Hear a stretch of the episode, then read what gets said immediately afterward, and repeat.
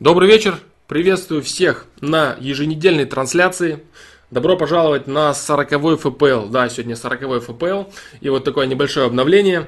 Э, приветствую всех ребят, кто присоединился. Небольшой такой редизайн, потому что я думаю, что в принципе э, функционал, э, функционала стало побольше чат стал более, да, обнова такая небольшая. Я думаю, что она в принципе полезная. Почему? Потому что она, она дает возможность более удобно просматривать чат как в режиме э, онлайна, так и в режиме э, повторов, те, кто люди будут просматривать, да, ну и в принципе я думаю, что окно, оно э, тоже я в нем немного покрупнее. Я думаю, что это круто. Таким образом, приветствую всех ребят на 40-м FPL с новым дизайном. Поздравляю вас всех с Новым годом. Я, конечно же, с Новым годом всех поздравил в своем видео. Сказал то, что я думаю, то, что посчитал нужным и полезным. Вот. Э, также поздравляю всех с Рождеством, со всеми праздниками, которые прошли. Э, очень я рад, что сегодня получилось Э, да, спасибо, дизайн вот вроде нравится, ну хорошо. Мне в принципе тоже этот дизайн нравится больше. Я считаю, что он и по функционалу лучше, и как дизайн он лучше и правильнее. Да. Так, что еще хотел бы сказать? Теперь, в принципе, можно... Добрый вечер, приветствую, да, приветствую всех ребят, кто присоединяется. Э, что еще я хотел сказать? Сразу хочу перейти к делу. Хочу сказать вот что. Честно говоря, не ожидал, что такое большое количество людей заморочится с задачей. Это на самом деле очень круто, и я благодарен всем людям, кто э, попытался ответить на нее, кто попытался дать свои ответы, на сайте написали, в комментариях написали. Это очень круто. Э, отвечать сейчас на эту задачу я не буду. Я решил сделать следующее. Я как-то хотел э, на днях выйти с перископом и обсудить эту задачу как раз таки, вот, и выдать э, полный, полноценный ответ. Но потом я подумал, что в принципе этот вопрос достаточно широкий, достаточно интересный и гораздо правильнее было бы э, записать видео то есть полноценное видео ответ на эту задачу. Оно, скорее всего, будет коротенькое, но я думаю, что оно будет э, нужное и правильное. Да, вопросы, конечно, виноградный лист можно задавать. Сейчас я договорю свою так называемую вступительную речь, то есть то, о чем я хочу сказать до того момента, когда я начну отвечать на вопросы, и приступлю сразу к вопросам. Да, поэтому вопросы задавать, конечно же, можно и нужно. Э, вот, но я решил записать видео-ответ. Ответы очень хорошие в большинстве своем. Очень хорошо, что они разные. И разные они по понятной причине. Я говорил, что э, вопрос как будто бы прост, но на самом деле он крайне сложен. Вот. Э, есть некоторые люди, которые э, написали, что Постановка задачи некорректная. На самом деле это неправильно, это неправда. Все дело в том, что в этой задаче не хватает определенных переменных как раз таки для того, чтобы, оно бы, чтобы, чтобы она являлась задачей. Если э, выложить абсолютно все переменные этой задачи, тогда она не будет являться задачей, она будет э, являться э, цельной и понятной картиной. Вот. Единственное, что я, возможно, упустил в постановке вопроса, так это то, что э, уровень сознания, скажем так, уровень сознания или, или нравственный уровень этих людей равный. Равный друг другу. Вот, в принципе, я думаю, что это подразумевалось при э, постановке вопроса. Да, при постановке вопроса. Но, возможно, не все это поняли. Вот, я бы хотел повторить этот момент еще раз, да. То есть, больше ничего я говорить не буду на этот счет, потому что потом уже придется, придется начать раскрывать уже какие-то определенные части ответа на эту задачу. Я бы это не хотел делать, во-первых, потому что, может быть, некоторые люди еще все-таки к ней не приступили, к этой задаче, которая была озвучена в 39-м ФПЛ. Вот. А, либо те, кто уже приступили, они, может быть, что-то обдумывают и так далее. Я говорю, есть очень хорошие ответы, полные ответы, очень интересные и многосторонние. То есть люди взглянули действительно широко на этот вопрос. Поэтому это очень круто. Вот такие вот дела. Так, ну все. Так, так, так. Так, так, так, так, так. Что еще я хотел сказать? Что еще? А, еще я хотел сказать вот что. Не знаю, правда, что из этого получится, но э, я вернулся к теме видео про питание. Да, я вернулся. Э, старое видео, которое мне не понравилось, я его удалил. Вот, но там, в принципе, очень, очень хороший, очень богатый текст. Я его сейчас дополняю активно. Э, не знаю, ни с того ни с сего я к нему вернулся, просто потому что захотелось. А так как все видео, которые я делаю, это творчество, вот, я их делаю по мере того, когда они идут сами по себе. Так вот, э, почему-то решила пойти само по себе видео про питание, и я думаю, что оно когда-нибудь в скором времени замаячит, да, но так как оно достаточно длинное видео получилось, получается и получилось, имеется в виду по информации, пока по информации, которая, которую я объял, так сказать, так сказать в этом видео, ну, получается достаточно таки большое. Я думаю, что порядка 25, может даже 30 минут, ну, что-то в таком духе, то есть от 20 до 30 минут. Вот. Ну и монтаж, соответственно, займет достаточно долгое время, потому что видео будет э, в старом формате. А, также в этом году я планирую запустить еще один формат, пока какой именно я говорить не буду. Я думаю, что он всем понравится. А, я думаю, что он всем понравится, да. Он полезный будет, а, простой, понятный, интересный, да. Я думаю, будет вот так вот дела. Поэтому, в принципе, ждать много чего. Э, предстоит в этом году. Я надеюсь, я реализую хотя бы частично тот потенциал, который я э, планирую, наверное, нет, наверное, неправильно, который я считаю, который я считаю, что я имею возможность реализовать. Вот так, да, так будет сказать правильно. Вот, собственно, и все. Поэтому начнем, наверное, с вопросов. Если кто не знает или кто забыл, я всегда от, отвечаю сверху чата. Поэтому я сейчас включу чат и буду начинать смотреть. Да. Буду начинать смотреть, что написали. Так, так, так. Так, я здесь еще видел... Так, Лорнос написал с Твича. Кстати, Лорнос, ты скажи, с Твича не лагает, все нормально? Трансляция ровно идет, потому что, насколько я помню, иногда бывало, что подлагивало. Если кто-то смотрит с Твича или с каких-то других платформ, не с Ютуба, э, отпишите, если какие-то лаги или какие-то проблемы. Вот так. А, чтобы не забыть, я отвечу на вопрос Лоренеста. Отлично. Ну, слава, слава богу, я очень рад, что все работает. Я отвечу на твой вопрос, Лоренест, сразу с Твича, и потом перейду сразу на чат э, Ютуба. Да. Э, так. Кстати, нет, еще до того, как я начну отвечать на вопрос, есть еще одна новость, и эта новость очень крутая, я считаю. Раньше, э, если люди заходили на э, сайт, заходили в тему обсуждения, в тему, так, да, в тему, так, сейчас, сейчас, сейчас, сейчас, сейчас, сейчас, так, да, вот так в тему обсуждения Flowmaster Pro Live, то есть там, где, в принципе, вы пишете э, ответы на вопросы, где обсуждаются всевозможные штуки, где огромное количество спама было, то есть там дискуссия такая была со, со спамом, со всеми делами, но, как все известно, все, что делается, все к лучшему, было принято решение о создании регистрации, кстати, вот о двух вещах еще, получается, я не сказал. Сначала скажу о регистрации. Скоро будет, э, не знаю, как, как скоро, потому что человек, который занимается сайтом, он занят, вот, э, как у него получится сделать э, регистрацию, приступить. Э, один из разработчиков, Сергей, как у него получится приступить к, к созданию регистрации, это будет запущено. Почему? Потому что я, как говорил, мне не, нужен, не нужна какая-то активность лишняя на сайте, которая превращается в базар, хаватор и троллинг. Вот, будут э, даны выданы аккаунты определенные, с определенным уровнем доступа без предмодерации, то есть постоянным читателям, зрителям и постоянным, так сказать, ответчикам. Э, будет также свободная регистрация, при которой будет э, определенный уровень доступа, предмодерация после определенного количества сообщений, уже нормальные сообщения. То есть, в принципе, эта работа идет. Вот так. Э, это что касается регистрации. Что касается еще одного момента.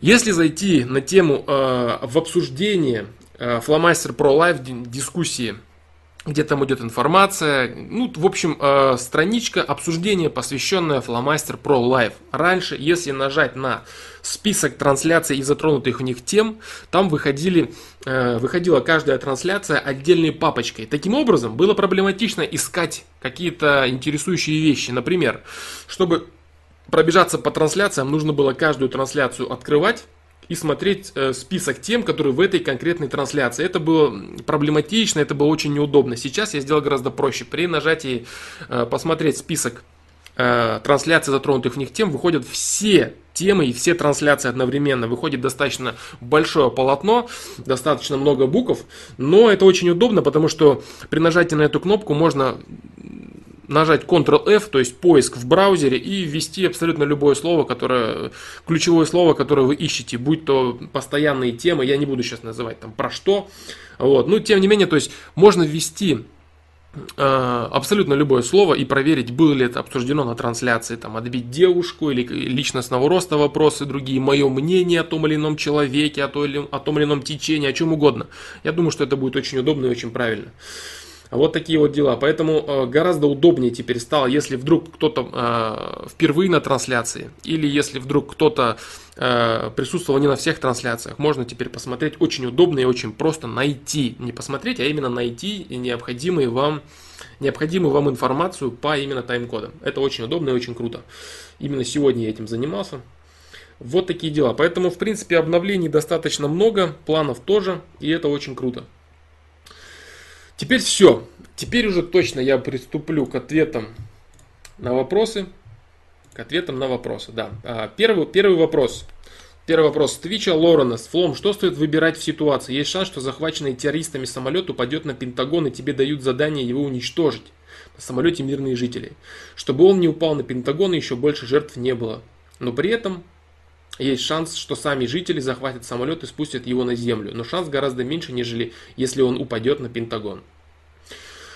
Так, что стоит выбирать в ситуации? Э, ситуация, сразу скажу, очень сложная. Только в фильмах в американских такие подобные ситуации очень просто обрисовываются и то или иное происходит. Э, я вообще думаю, отвечать на этот вопрос или не отвечать. Есть шанс, что захваченный так, так, так упадет. Вообще вот эти слова, которые я сейчас произношу, да, читая твой вопрос, они на самом деле являются ключевыми словами, и я не думаю, что есть смысл их зачитывать и отвечать на подобные вопросы, дружище Лорнест. Так, так, так. М-м, так.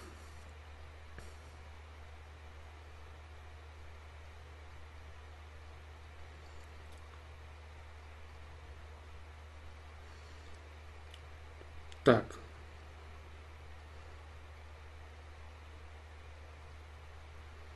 Я понял твой вопрос, я понял. Тебе дают задание, то есть ты, допустим, летчик или там еще кто-то и так далее. Я не, я не буду отвечать на этот вопрос, понимаешь? Потому что эта ситуация очень плоская, обрисована э, в стиле кино. Когда главный герой мучается, выбирает и не знает, что ему делать и так далее. На самом деле, чтобы такая ситуация образовалась, и человек попал в эту ситуацию, когда у него перед ним стоит подобный выбор, хотя на самом деле выбора-то у него по сути и нет, потому что он э, выполняет приказ, насколько я понял, если ему поручили что-то, дают задание, а дают задание, это значит он военный, значит ему это приказывают, ну и так далее, и так далее. То есть очень много нюансов, которые не учтены и которые не описаны. Отвечать на этот вопрос я не буду. Я не буду Лорнес, да, потому что я не люблю э, нереалистичные, смоделированные какие-то киношные ситуации, потому что они много чего не учитывают, и могут ли вообще происходить такие ситуации? Это, конечно, это, конечно, серьезный вопрос. Обычно, если вдруг самолет с теми самыми людьми, о которых ты говоришь, пролетает над тем самым э, над тем самым учреждением, о котором ты говоришь, что это все спланировано как раз таки в том самом учреждении, над которым это все пролетает. Обычно так происходит, да. Станислав Петров, который человек, который предотвратил ядерную войну. Станислав Петров это полковник, который это полковник, который э, не отдал приказ ответного ядерного удара, насколько я понял. Помню, да? Это он или не, или не он? Лорнест. Вот. Ну, в общем, ладно. Э, в общем, я надеюсь, ты меня понял.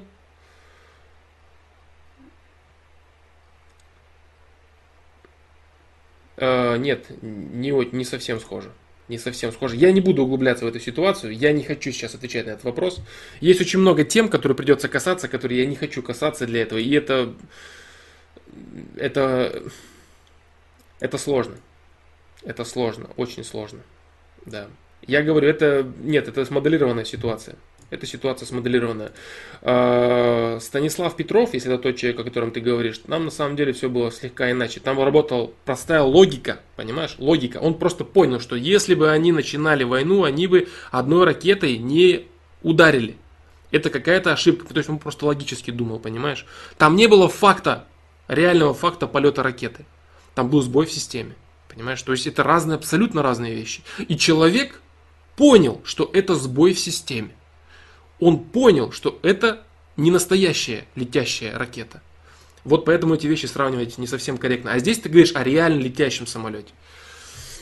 Вот такие дела. Так, ладно, все, э, закончим с этим вопросом. И перейдем к вопросам на, на YouTube. Так, Павлин Гоу, всем привет, привет. Зинат Максутов, приветствую тебя. Мария Гнусарева, приветствую тебя. Алан Миллер, Рас Леонард, Гуард, всех с Новым годом, согласен. Сергей Крокодил, Денис Давыдов, Петр Плюшкин, Евгений О. Да, всем, всем привет, ребят. Uh, так, Евгений О, привет, Слон, посмотрел твои ответы про любовь, отношения, понял, что я жестко тупил в этих сферах. Мне 33, до сих пор люблю без ответа на одну девушку. Неужели я упустил время на нормальные отношения и взаимную любовь? Uh, и взаимную любовь. Потребность во взаимной любви очень сильна. Что посоветуешь? Так, жестко тупил в этих сферах. 33 года до сих пор люблю безответно одну девушку. Если ты э, посмотрел и понял, что такое безответная любовь, в принципе, ты можешь также посмотреть на сайте э, пометки безответная любовь. Очень часто этот вопрос раньше, по крайней мере, возникал, когда не было столь обильных ответов на этот счет и со всех сторон в различных ситуациях. И эта тема до сих пор, пока эта тема не была так полно э, рассмотрена, скажем так, на сайте. Э, сейчас ответов гораздо больше. Э, так вот, если ты действительно понял то, о чем я говорю, значит ты не до сих пор любишь безответно одну девушку, а любил до того момента, пока не понял, что, что это неправильно для тебя. Вот так. Потому что безответная любовь, ну, я, я не буду повторяться. Я, если ты посмотрел видео, ты действительно все понял. Упустил время на нормальные отношения, взаимную любовь, ничего подобного. Нет, а, путь любого человека, то есть вот этот, вот этот твой вопрос – а, неужели я упустил время на нормальные отношения? Нет, ты не упустил время на нормальные отношения, это я тебе сразу отвечаю. Время для каждого человека а,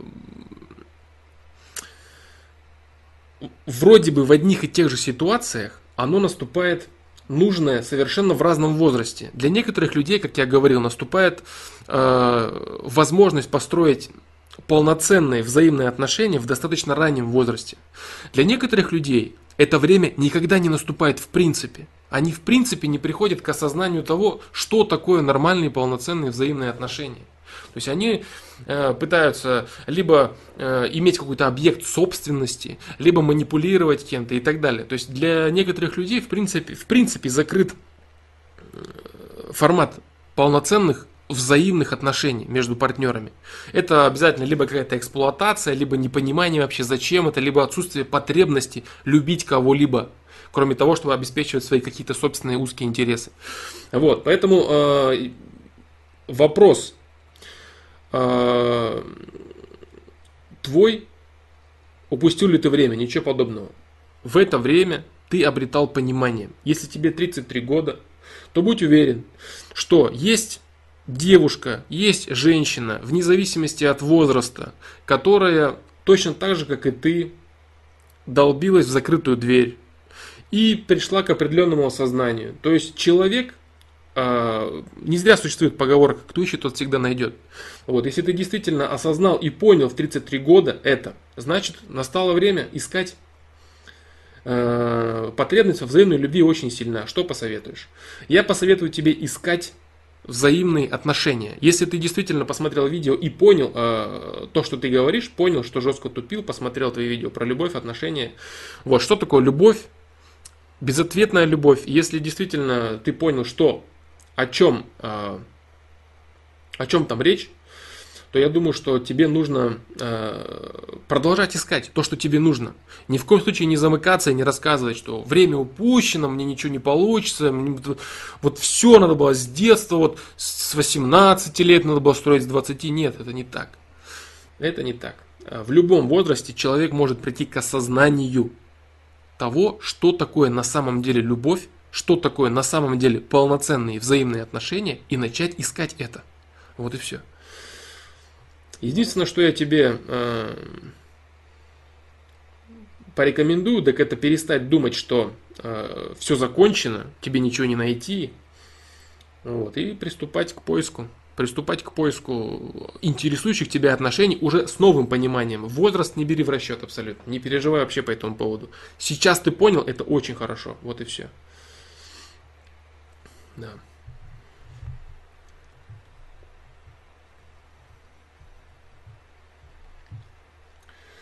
Так, так, так. Вот что я тебе хочу сказать на этот счет, да. Э, основной твой вопрос здесь, как я понял, неужели я упустил время на нормальные отношения? Нет, не упустил. Что посоветуешь? Посоветую тебе продолжать искать тот формат, который тебе действительно интересен и нужен. Дальше. Амперсона, привет, Флом, как Новый год? Э, Новый год замечательно прошел, отлично, э, тихо, в семейном кругу, тихо имеется в виду, без каких-то там происшествий и так далее.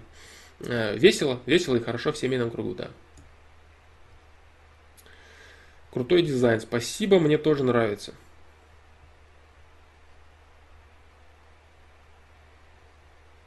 Так, так, так. Александр Кандауров, привет всем, с Новым годом. Всех с Новым годом, да. Сергей Крокодил. Если учиться в одной группе с девушкой, с которой расстался, но чувство есть к ней, как себя вести, чтобы забить на нее учиться полтора года вместе? Чтобы забить на человека, с которым ты расстался, причем если у тебя есть чувство, вы расстались, значит расстались вы по ее инициативе, нужно понять, что если человек от тебя отвернулся, если человек не считает нужным давать тебе шансы на построение ваших отношений, значит это не твой человек. То же касается вопроса Евгения О. Э, о безответной любви. Человек не считает нужным давать тебе возможность построить с ним отношения. Он считает, что ты не его человек. Следовательно, для тебя это обычный чужой человек. Обычный чужой человек, с которым ты учишься. А твоя привязанность, это э, вот эти так называемые чувства, о которых ты говоришь, это просто удар по твоему самолюбию. Это просто м- осознание недостигнутой цели, которая рядом с тобой. Вот этот человек рядом, и меня это напрягает. Тебя это напрягает просто потому, что у тебя этого не получилось. Вот и все. Человек сказал тебе э, прямым языком, меня не интересует твоя забота, меня не интересует твоя личность, меня не интересует возможность построения отношений с тобой. Что тебе еще нужно, чтобы понять, что эта дверь закрыта? Что этот человек ничем не отличается от всех остальных людей? Этого достаточно, если эти вещи действительно понять для себя. Отношения – это когда два человека находят общие фундаментальные интересы и ценности, становятся близкими людьми, и им обоим хорошо от того, что они друг друга делают счастливыми. Вот это полноценные отношения двух людей, мужчины и женщины. Вот. Если же э, речь идет о каких-то односторонних потугах, которые были отвергнуты, то это просто ущемленное самолюбие. Как я буду ходить, она со мной в одной группе. Ну и что? Это не твой человек, это чужой человек. Вот и все. На этот счет было очень много, очень много вопросов, и я думаю, что ты помнишь. Вот так.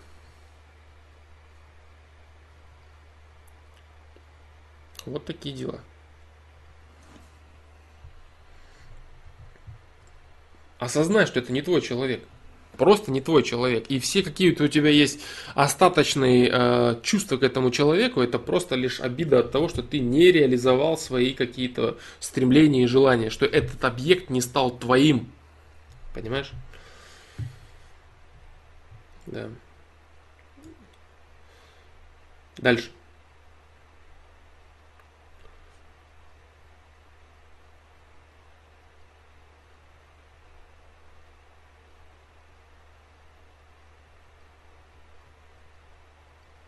Алан Миллер спрашивает, э, чем отличается пропаганды от идеологии? А, пропаганда это процесс вещания. Вот. Идеология это определенный набор, э, определенный набор терминов, каких-то конкретных определений того или иного. Определений того, что вот это хорошо или плохо, и вот это хорошо или плохо. Это идеология.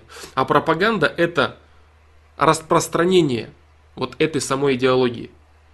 Вот так.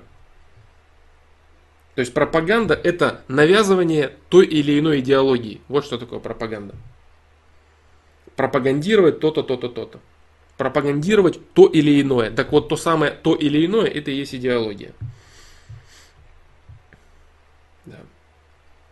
А, дальше. Максималист, перфекционист, идеалист. А, перфекционист. Так. Перфекционист от идеалиста ничем не отличается фактически. Да. Потому что пер перфекционизм, перфект, это по-английски идеально, perfect. Вот, и идеалист, перфекционист и идеалист это одно и то же практически. Не практически, а одно и то же. Это просто одно на русском, одно на английском. Да. Перфекционист. Тоно Георбелидзе. Как в платный чат написать? Нет никакого платного чата. Тано Георбелидзе. Все, чат абсолютно бесплатный. Единственное, что я отвечаю, я отвечаю на вопросы с верхней части чата. Вот, поэтому ты смело можешь задавать свой вопрос, э, я на него отвечу, как только до него дойду. Э, так, что же касается максималиста. Максимально и идеально. А, максимально не всегда идеально. То есть идеально подразумевается наиболее качественно, а максимально может быть э, максимально возможно, да. То есть, допустим, э, что, кто такой идеалист, например, э, возьмем простой, да, э, я понял, Алан Миллер, без проблем. Э, возьмем, например, такую простую вещь, как э, создание мускулатуры человека. Идеалист, он будет равняться на какие-то э, идеалы красоты. Допустим, он скажет, я хочу быть как Брэд Питт. Или я хочу стать вот как Шварценеггер. А максималист, он будет до талого раскачиваться, как вот эти вот стероидами перекачанные э, на фотошопах э, культуристы. Вот это максимальный результат, максимально, максимально доступный. То есть переть до максимума. То, что уже даже переходит всевозможные рамки так называемой целесообразности и идеальности социума. Вот, поэтому максималист это тот, кто идет э, до максимально возможного результата. Вот. А идеалист это тот, кто идет до наиболее целесообразного на его усмотрение результата. Поэтому это разные, разные люди. Вот так. Человек самодостаточный. И еще третье, да? Человек самодостаточный, свободный, независимый. Самодостаточность это гипероним. То есть это э, термин объединяющий объединяющий в себя слово, э, термин свободный и независимый. Да. То есть это как вот, допустим, э, слово собака. Да, слово собака, а есть слово бультерьер. То есть бультерьер это собака, понимаешь? То есть, но есть еще овчарка и так далее, и так далее. Ну, объясните, если ты не понимаешь, что такое гипероним. Вот, то есть самодостаточный это термин, в который входит и свобода, и независимость человека. Вот так. Свободный, что такое свободный? Свободный это человек, который способен говорить все, что он думает. Да, потому что других форм свободы в социуме не существует. Люди взаимосвязаны и взаимозависимы друг от друга. Человек, который может говорить все, что он считает нужным. А независимый, то есть независимость как таковая, а, в полной мере независимости не существует. Нету ни одного независимого человека, потому что люди существуют даже от, от других людей. Не говоря про то, что каждый человек зависим от питания, от воздуха и так далее. Да?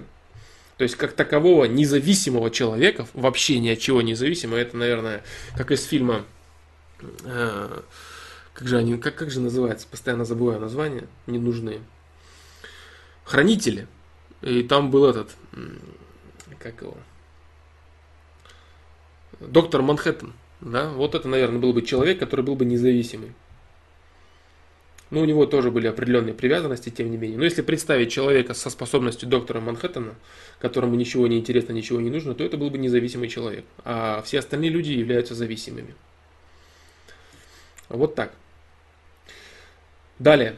Э, Флом, у меня несколько вопросов. Первый, что делать, когда родные ссорятся между собой? Не вмешиваться. Второй, год назад сломал нос на боксе. Думал построить карьеру в боксе, но теперь понимаю, что я лох, который боится пропускать. Заниматься для себя есть сфера, которая мне так же интересна, как и бокс, творческая.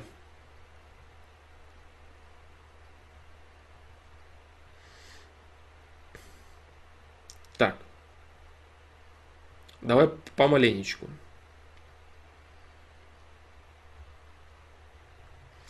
Помаленечку. Так. Первый вопрос. Что делать, когда родные ссорятся между собой? Не вмешиваться? Э, слишком общий вопрос. Э, родные могут ссориться. Во-первых, разные родные могут ссориться. Могут ссориться из-за разных вопросов, из-за разных причин. Нужна конкретная ситуация. Нужна конкретная ситуация конкретных людей. Э, сказать что-то общее в такое на это невозможно. Потому что иногда нужно не вмешиваться, а иногда нужно вмешиваться. Причем вмешиваться можно по-разному. Можно на себя переакцентировать удар, если это действительно близкие люди. Ты не хочешь, чтобы они между собой ссорились. Можно вмешаться таким образом, чтобы они чуть ли не объединились против тебя на это время, только лишь для того, чтобы они помирились. Можно вмешаться, э, принять чью-то сторону, какого-то одного человека, если он объективно прав. Можно вмешаться для того, чтобы постараться примирить их. Ну, вариантов огромное множество. От, от, от, от момента вмешиваться и не вмешиваться. Как вмешиваться и как не вмешиваться. Это все исключительно такие моменты очень тонкие и очень э, персональные эм, касательно каждой конкретной ситуации. Виноградный лист счастье любит тишину. Да, счастье очень любит тишину. Это очень правильная вещь, очень мудрая вещь. Я быстро отвечу на вопросы, которые можно ответить очень быстро, да? Вот так, поэтому да, виноградный лист, счастье любит тишину, это точно. Дальше. Поэтому вот такие вот дела, э, раз Леонард, нужна конкретика. Конкретика. Кто, что за родные, почему ссорятся, какие причины. Если ты говоришь о ссоре родителей, опять же, э, как ссорятся, кто виноват, из-за чего ссорятся, потому что постоянно ссорятся. Форма, форма взаимодействия между ними такая, нет взаимопонимания между ними или из-за какой-то конкретной причины. Очень много вариантов. Очень много вариантов.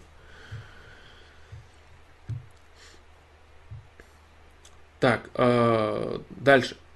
Про бокс теперь. Год назад сломал нос на боксе. Думал построить карьеру в боксе, но теперь понимаю, что я лох, который боится пропускать. Заниматься для себя есть сфера, которая мне так же интересна, как и бокс творческая. Э, конечно, занимайся для себя. Если ты понял, что это не твое, что ты не любишь э, получать, а в боксе это нужно принимать очень объективно, очень адекватно. Да, очень адекватно, очень спокойно и понимать, что это объективная реальность получения по носу. Вот. Занимайся для себя, конечно. Занимайся для себя. Поэтому тут даже, даже, тут даже без комментариев. Ковалев Уорд, твое мнение. Ну, я думаю, что мое мнение не отличается от мнения официального. Засудили его, это, в принципе, очевидно. А, читал «Атлант расправил плечи». Я не то чтобы читал, но я знаком а, с этим э, произведением этой женщины, я не помню, как ее зовут, эту женщину, это на самом деле неправильная э, идеология. Это неправильно. Почему эта книга получила такое большое распространение в Америке? Она является бестселлером, там 100 тысяч наград и так далее, там диалоги даже людей. Это пропаганда капитализма пропаганда грести под себя и плевать на других, причем плевать на других это в обязательном порядке. Вот. И это просто обычная пропаганда капитализма. Это именно альтернатива социализма, и время, в которое это было написано, очень сильно э, нуждалось в таких вот э, работах и трудах, как э, написала эта женщина со своим атлантом, который расправил плечи. Вот. Ну, это обычно, это, это пропаганда капитализма. Вот и все. Именно поэтому эта книга получила столь широкое признание. Отношусь я к этому как к орудию, э, к орудию пропаганды, отношусь я абсолютно спокойно. Согласен ли я с тем, что там написано? Ну, конечно же, нет. Э, потому что то, что там написано, это неправда. Это не суть человеческой жизни, нагрести все под себя и плевать на всех остальных. Конечно же, это глупость. Вот так.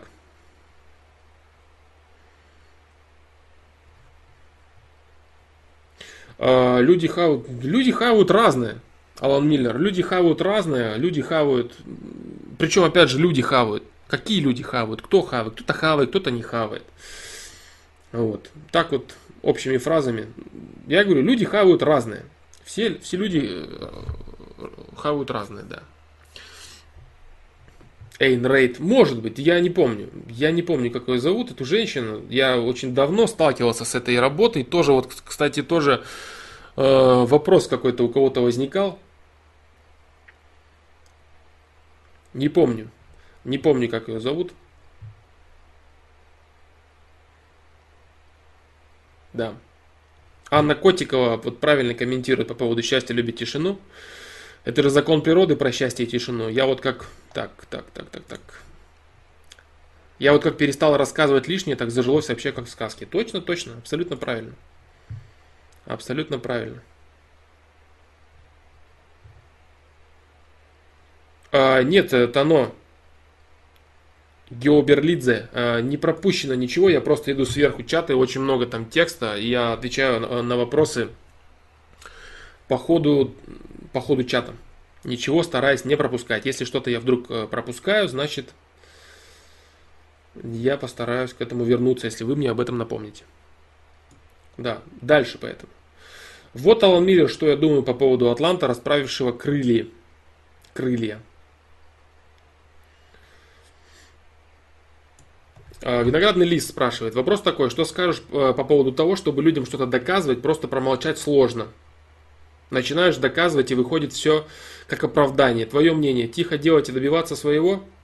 Э, понимаешь, доказывать что-либо людям, это в принципе абсолютно занятие бесполезное. То есть человек, который доказывает что-то другому человеку, на самом деле он это делает для самого себя. Потому что если человек, э, с которым ты ведешь диалог, он настроен на то, чтобы потреблять от тебя какую-то информацию, то формат спора и каких-то агрессивных аспектов это никогда не перерастет. Э, как известно, существует же огромное количество видов спора. Спор для победы, спор для выявления истины. В большинстве своем люди спорят для победы. Вот и все. И люди начинают доказывать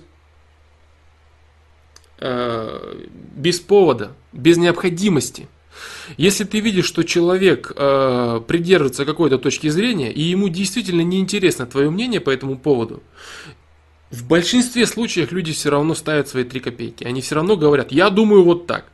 Э, свое мнение имеет смысл высказывать только в том случае, если тебя о нем спрашивают. Если же тебя о нем спрашивают и говорят, что я с тобой не согласен, я вот считаю, что вот так. И если ты видишь, что человек не настроен воспринимать твои какие-то аргументы, ты можешь промолчать. Если ты видишь, что человек э, действительно хочет найти истину, что случается крайне редко, то можно, конечно, э, продолжить диалог. Но э, в таком случае человек сам тебе скажет. Он тебе скажет, я считаю, что твое мнение неправильное, потому-то, потому, потому. Что ты можешь сказать на мои аргументы? Есть ли у тебя какие-нибудь контраргументы? Это будет абсолютно спокойное, спокойный и нормальный диалог с поиском истины. А когда человек начинает доказывать что-то тупо выпучив глаза, он это делает только для того, чтобы победить другого человека. Так или иначе унизить этого человека и возвыситься в собственных глазах. Вот и все. А, доказывающий человек, он всегда просит одобрения. То есть тот, кто доказывает что-то кому-то, постоянно пытается вот рассказать, нет, вот ты послушай, ты вот нет, а вот, ну, то есть человек, который навязывает бесконечно свое мнение, это человек, который просит одобрения. Он выпрашивает одобрение. Вот и все. То есть агрессивный споритель – это человек, который постоянно просит, чтобы его приняли. Это выпрашивающий одобрение человек. Вот и все. Если же э, речь идет именно о поиске истины, значит, э, второй человек, которому ты что-либо доказываешь, он должен быть тоже заинтересован в разговоре. Он должен э, отвечать аргументами на твои аргументы, не ходить по кругу, не заниматься демагогией и самое главное, спрашивать твое мнение. Вот и все. В большинстве случаев люди высказывают свое мнение просто для того, чтобы выпятиться – для того, чтобы возвыситься над остальными. Если вот э, посмотреть на какое-то э, популярное видео в интернете, любое, там, пусть будет хоть сколько там, миллионов, тысяч просмотров, сотен тысяч, э, и посмотреть, что пишут люди в комментариях. Люди пишут в комментариях абы что, чтобы на них обратили внимание. То есть человек делает поступки для того, чтобы его заметили, чтобы выделиться. Вот и все. То же самое происходит в споре. Да, очень часто. Поэтому, если ты... Э, бесконечно э, что-то кому-то доказываешь, значит ты бесконечно пытаешься выпросить у людей одобрение, чтобы они в итоге тебе сказали, да, ты молодец, однако, ты вот это-то можешь, действительно ты это можешь. То есть ты просишь, чтобы они вот тебя вот признали, понимаешь? А как промолчать, если говорят, что ты это не сможешь, это не твое и так далее, сильно ударяет по духу. Если они тебе говорят, что ты того или иного не сможешь, это не твое и так далее, зачем тебе это доказывать на словах? Объясни мне. Зачем? И действительно ли ты способен доказать это на словах? Вот они тебе говорят, ты вот это сделать не сможешь. Это не твое. И ты, нет, это мое, я вот смогу, потому-то. Зачем это все? Зачем? Вместо этого ты можешь сказать, хорошо, я понял твое мнение. Я с ним не согласен. Посмотрим, что получится. Доказываешь поступками и показываешь человеку, твое это или не твое. Получилось у тебя это или не получилось. Ты доказываешь делом, а не болтовней. Доказать болтовней невозможно. Его болтовня у тебя не получится. Твоя болтовня у меня получится. А кто из вас прав, непонятно. И непонятно будет до тех пор, пока ты не докажешь поступками, что действительно у тебя получается. Поэтому вот эти вот перепалки, это просто лишь э, от недостатка уверенности в себе, от недостатка признания со стороны окружающих. Бесконечное желание вставить свои три копейки в любые разговоры, вечно что-то кому-то доказывать. Вот это обычно свойственно очень молодым людям, которые пытаются показать себя миру, всем все рассказать и так далее. Вот. Здесь как бы нет никаких вопросов. Э, если ты хочешь что-то кому-то доказать, если человек э, не верит во что-то, а для тебя это важно, докажи поступком. Докажи, что ты можешь то или иное. Но здесь уже начинается другой вопрос. Может быть, это какая-то провокация из разряда «спорим, ты не выпьешь бутылку водки» и так далее. Понимаешь? То есть это уже мы переходим слегка на другую тему. Но вот именно э, именно в вопросе спора, это именно ты прям ты должен прочувствовать этот момент. Ты должен прочувствовать этот момент и понять, что если ты что-то кому-то пытаешься доказывать бесконечно, то ты то делаешь ты это именно только лишь потому, что ты пытаешься выпросить у окружающих признание. Вот так. И это просто это нужно признать. Вот и все. Если кому-то интересно твое мнение, тебя об этом спросят. Что ты думаешь по вот этому поводу? Я думаю вот так, вот так, вот так. Нет, ты не прав. А, хорошо.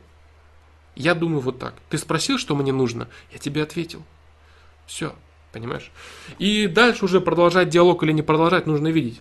Человек хочет слушать твои аргументы, интересно ему с тобой дискутировать, или ему интересно тебе переорать или перекричать. Если переорать или перекричать, в идеале тебе это не должно быть интересно. Если ты действительно жаждешь какого-то конструктивного диалога и какой-то полезной беседы. Вот так. Ну, в целом, я говорю, в большинстве случаев это исключительно выпрашивание признания у окружающих людей. Вот и все. Больше ничего. Очень редко э, диалог между... Для того, чтобы диалог между двумя людьми велся на поиск истины, в споре, тот самый спор, в котором рождается истина, для того, чтобы он шел на выяснение истины, люди должны быть очень умными, очень уравновешенными и должны действительно понимать в э, вопросе, о котором говорят. А обычно спор это что? Это перепрыгивание на кучу разных тем, это демагогия, переходы на личности, повышение тона, это просто бесконечный базар. Вот этот базар это, конечно, обычное доказывание для поднятия собственной значимости, больше ничего.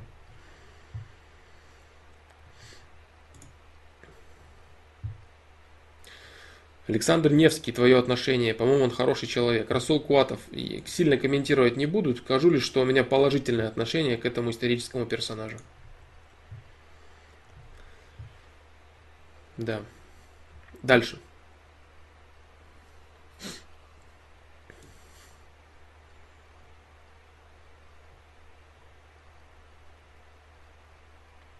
Дальше, дальше.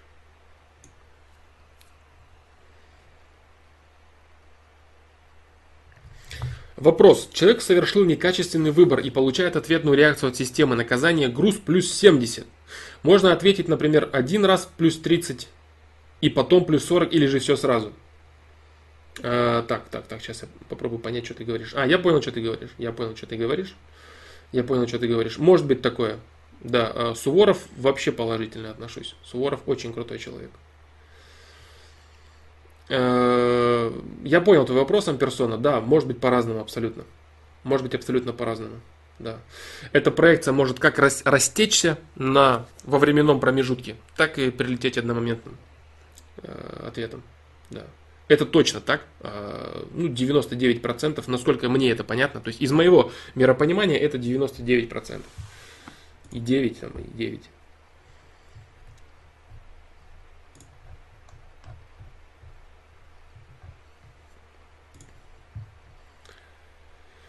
Так.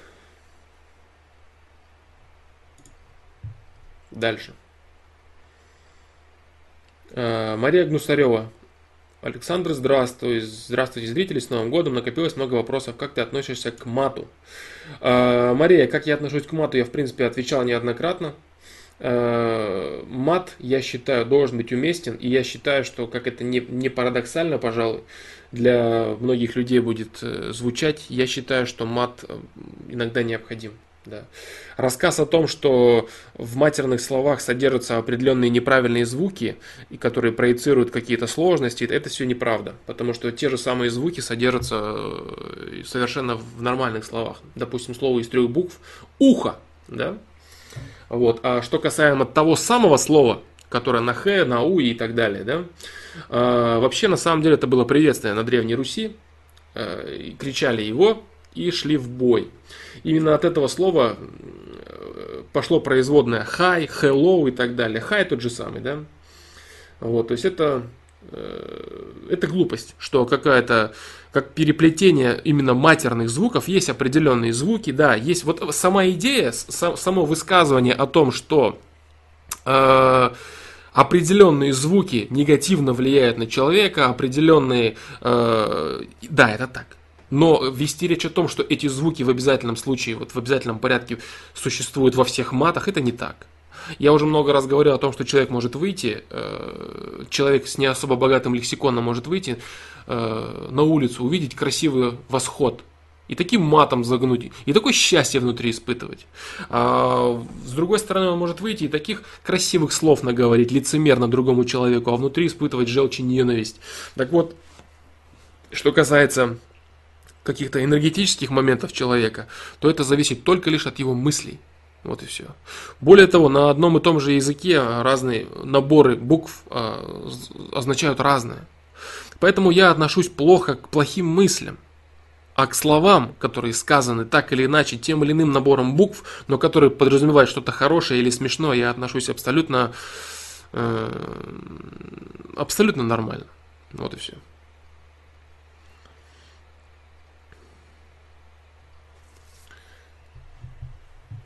Так, сейчас, сейчас я посмотрю. Green 3, вопрос твой.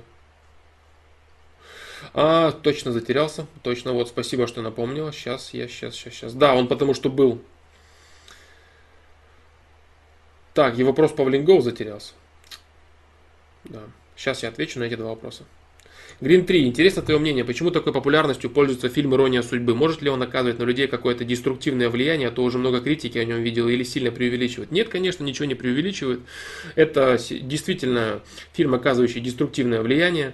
Очень много фильмов, э, таких так называемых праздничных, они оказывают деструктивное влияние, и в целом даже хорошие актеры, такие как Никулин, изображающие постоянно подвыпивших русских дурачков, они несут э, деструктивное э, влияние. Э, во многих фильмах имеется в виду, не всегда, но во многих фильмах. Я с большим уважением отношусь к этому актеру, но те образы, которые он часто вынужден был играть для создания такой веселости в фильмах, это, конечно, оставляет желать лучшего на самом деле.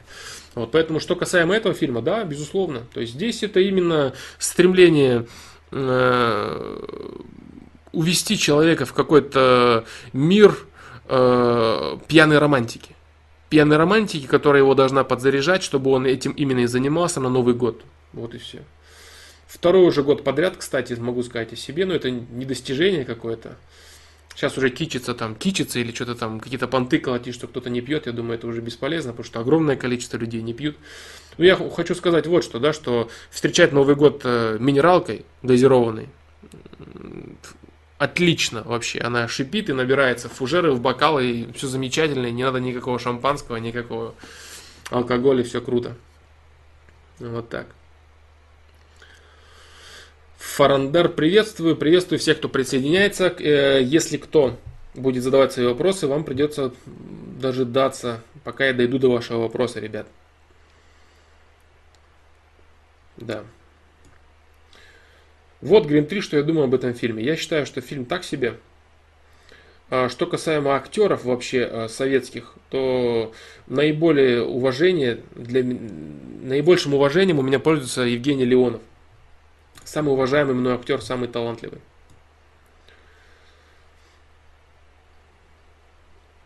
Это, конечно, не совсем в тему, но вот такой вот ответ на всякий случай. А, следующий вопрос, который я пропустил, к сожалению, тоже. Мы вот с друзьями поставили цели на год, но вот думаем, как мотивировать себя их выполнять. То есть, какое наказание будет за невыполнение. Нужно ли это? Если да, то что посоветуешь в качестве наказания? Ничего не нужно. Ничего не нужно, потому что э, очень часто человек Наказание имеется в виду не нужно. Э, очень часто человек на какое-либо наказание, он э, реагирует следующим образом.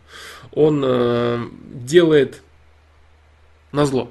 Он делает на зло и как бы говорит, я готов получить наказание, мне плевать на наказание вот это, вот это, вот это, как ребенок. Вот это, вот это, если я сделаю или не сделаю, меня поставят в угол, да и плевать, я это сделаю, ставьте меня в угол, понимаешь? То есть вот это вот желание как-то себя наказать, не нужно этого делать. Лучше ты поставь себе э, рамки не пряника, а кну, э, не кнута, а пряника. Понимаешь, если ты поставил цели на год, значит ты считаешь, что следующие 8700 часов, ты 760, ты сможешь использовать качественно. Ты лучше придумай какое-то награждение, какую-то награду за это, понимаешь? Награду сверх того, что ты э, решил сделать. Ты это сделаешь, если ты сделаешь, реализуешь свои планы, это уже будет своеобразной наградой, не так ли? Но плюс к этому ты должен еще иметь какие-то определенные, э, иметь какое-то определенное вознаграждение за это. То есть не нужно наказание придумывать, нужно придумать вознаграждение. Если ты это не сделаешь по тем или иным причинам, то это для тебя и будет наказанием ты поймешь, что ты либо ты ленился, либо ты не захотел, либо ты не смог. Это в любом случае будет негатив. Зачем усугублять этот негатив, понимаешь? Если ты не сможешь, это уже будет плохо для тебя. Вот, ты лучше придумай, как себя простимулировать еще больше. Не наказанием, а поощрением. Да. Что же касается дополнительной мотивации. Дополнительная мотивация очень простая. Ты решил попробовать сделать то или иное за год. За год своей жизни. Это, как это может быть неинтересно? То есть э, год на самом деле пробежит очень быстро. Вот уже в практически середина января. Середина января, еще праздники у, некоторых в голове не кончились. Потом уже вот январь, вот февраль, вот 8 марта, а его уже праздники лето началось, а вот уже лето прошло очень быстро год пролетит. Особенно, если ничего не делать. Вот, поэтому э, достаточной мотивацией является осознание важности выполнения задуманного. Осознание важности выполнения задуманного. Куда больше мотивация. Я надеюсь, ты поставил реалистичные цели. Ты дал себе достаточное количество, достаточное количество материала для отступления. В каком плане? Вот как я, допустим, говорил в видео саморазвития, э, если ты ставишь определенные цели, то у тебя должно быть понимание,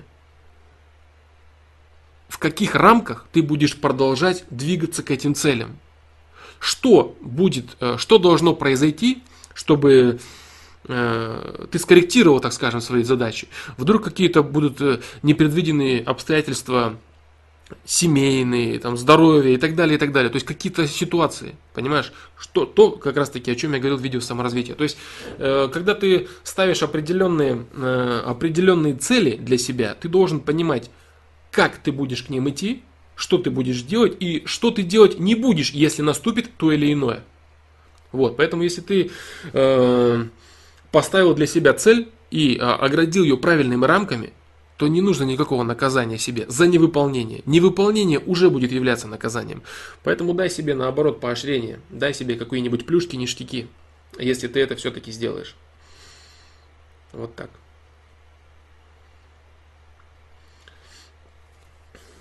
Да.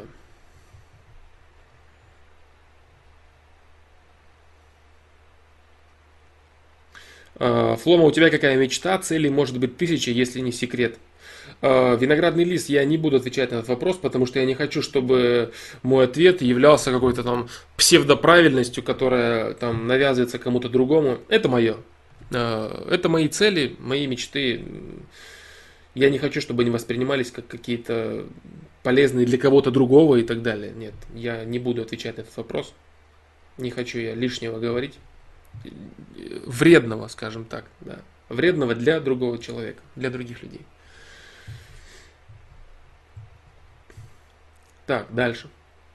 Вот, Павлинго, извини, что я пропустил твой вопрос. Я часто пропускаю вопросы, потому что получается так, что кто-то задает вопрос, потом идут еще несколько вопросов, после них продолжение вопроса, я читаю то, что между ними теряется и так далее.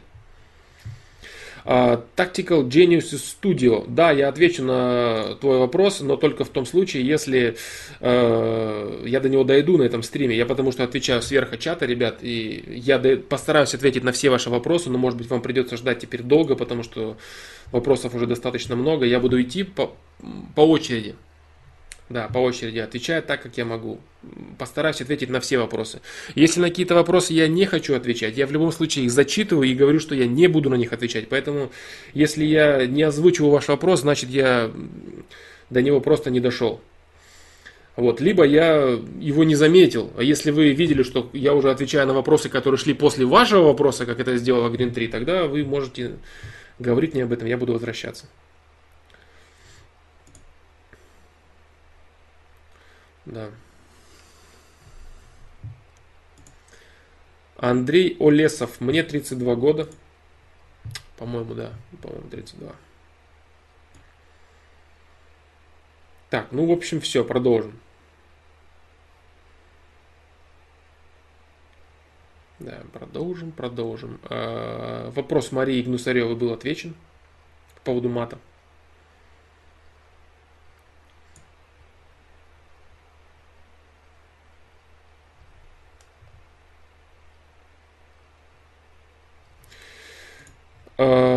По поводу мата, да, продолжение. Лоренс спрашивает, э,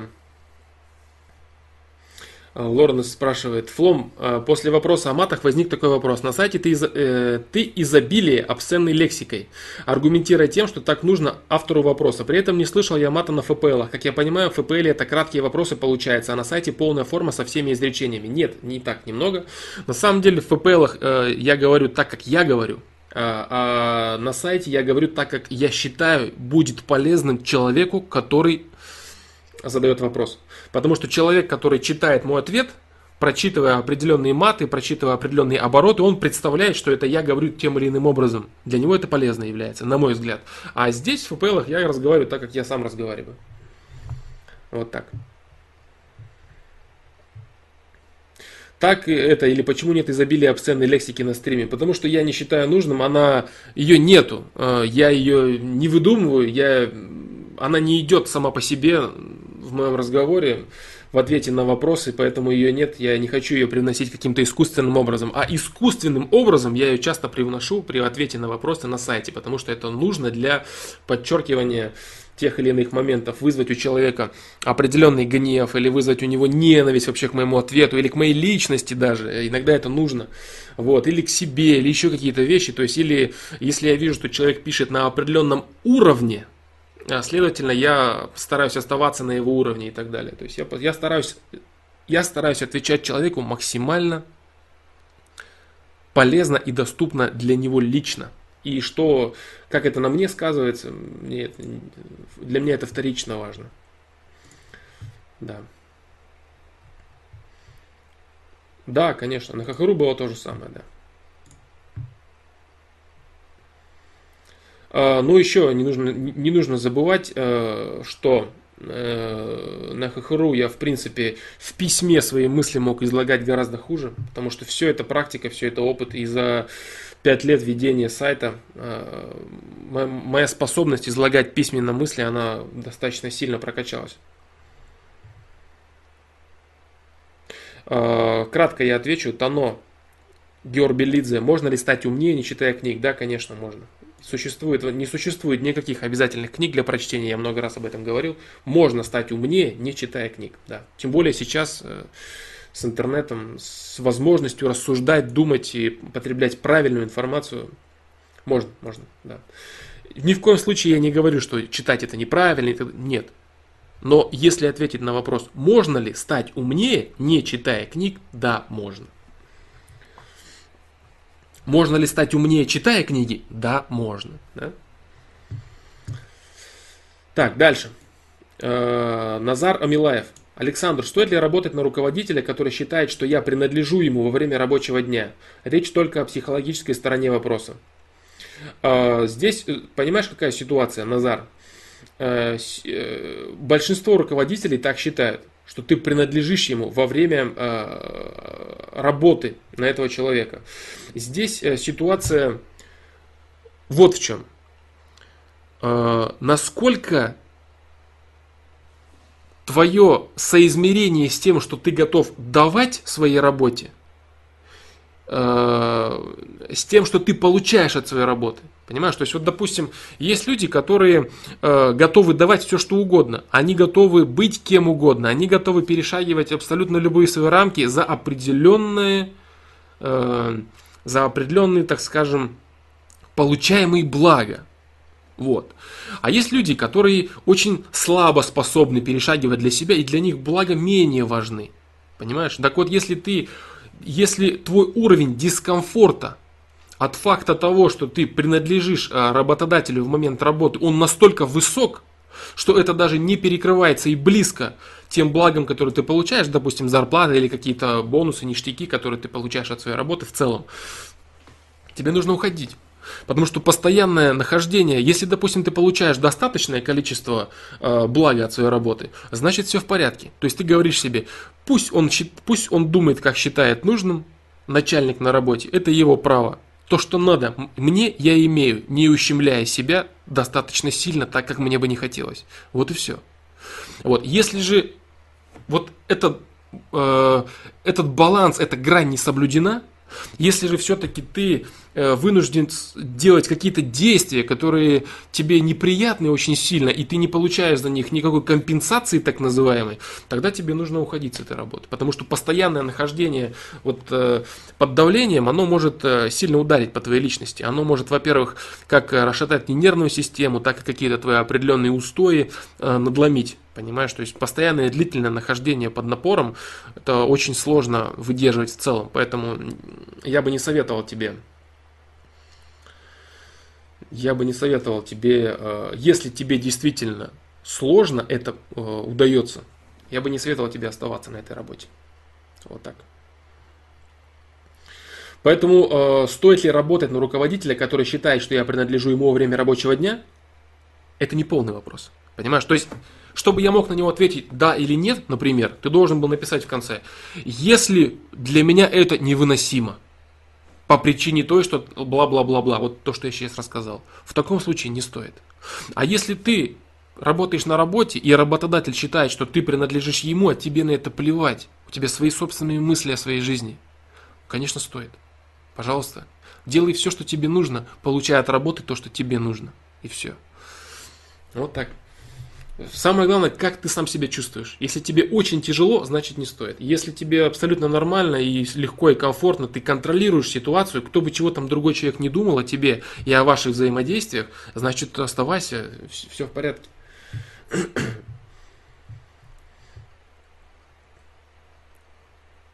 Да, именно психологической стороне вопроса.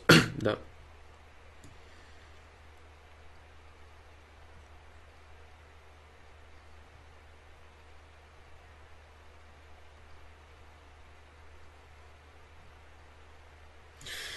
Лоренс продолжение «Можно ли стать умнее?» А можно ли стать высокоинтеллектуальным и высокоразвитым без чтения книги? А, если представить, что человек не прочитает ни одной книги, причем в интернете в том числе, а, говорить о том, что он сможет стать высокоинтеллектуальным и высокоразвитым, вряд ли можно.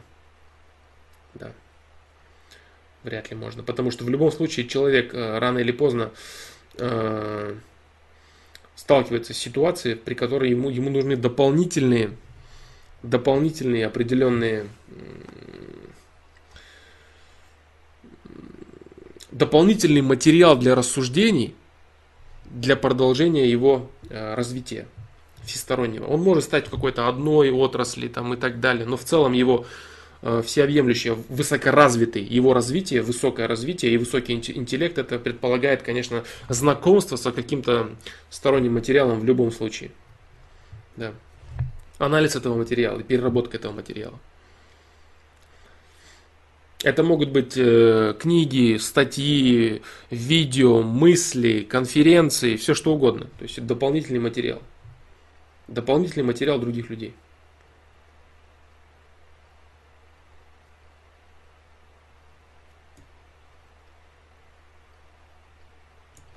Дальше.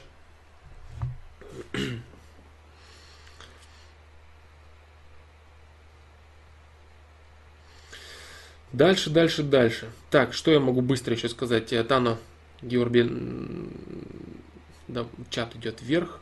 Прошу прощения, если я иногда неправильно читаю фамилии или неправильно ставлю ударение. Я очень часто ошибаюсь. Ничего не могу с этим сделать. Я тоже так считаю. Спасибо. Лично я люблю читать. Отвечает Тано. Георгий Лидзе. Да. Э,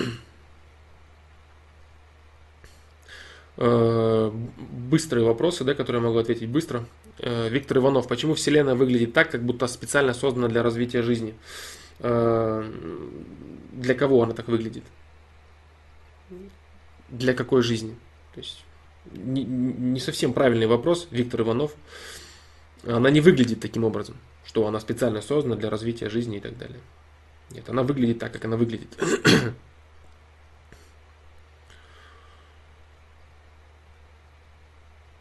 Хороший вопрос, Алан Миллер, я к нему вернусь в конце стрима. Ну, когда дойду до него, по поводу того, что я рекомендую, не рекомендую.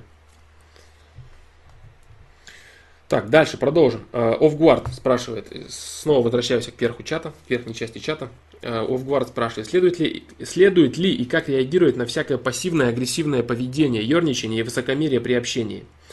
То есть, когда люди не нарываются в открытую. Не очень хочется как-то ругаться, я обычно реагирую спокойно, но терпилой быть тоже неохота. То есть, где грань в данном случае между силой заключается в осознании и добро должно быть с кулаками?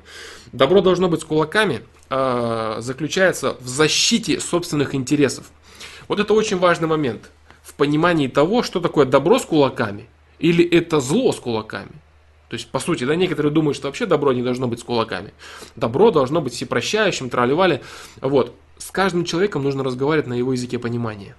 Вот. Но не выходя за те рамки, которые ты лично не хочешь выходить.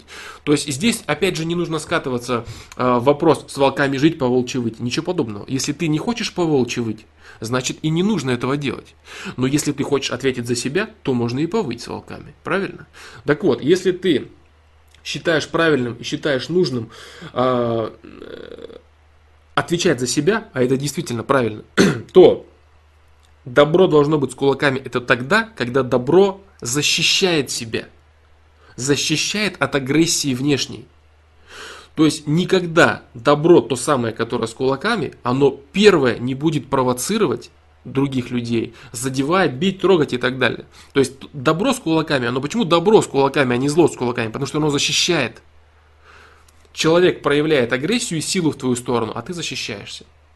Сила сильна тогда, когда она идет, не дает проникнуть, э, не дает проникнуть сторонней силы изнутри вовне. Понимаешь? Вот это добро с кулаками, оно защищает. Извне вовнутрь, точнее, прошу прощения. Извне вовнутрь тебя ты не даешь проникнуть какой-то сторонней силе, сторонней агрессии, это и есть твоя защита. Вот это правильное использование формата силы. Если ты чувствуешь, что тебя начинают продавливать, значит сила, которая идет изнутри вовне, она начинает сопротивляться этому. Вот и все. Вот это и есть добро с кулаками. Что касается, как реагировать.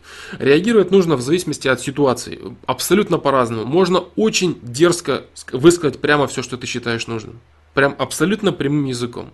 Объясни человеку, что тебе это не нравится. Так и сказать, ты знаешь, вот такой-то, такой-то, как тебя там зовут, как его зовут и так далее. То, что ты говоришь, то, что ты делаешь, мне это не нравится. Я тебе говорю прямо и сразу. Он начнет тебе рассказывать, что он шутит, что ты напрягаешься.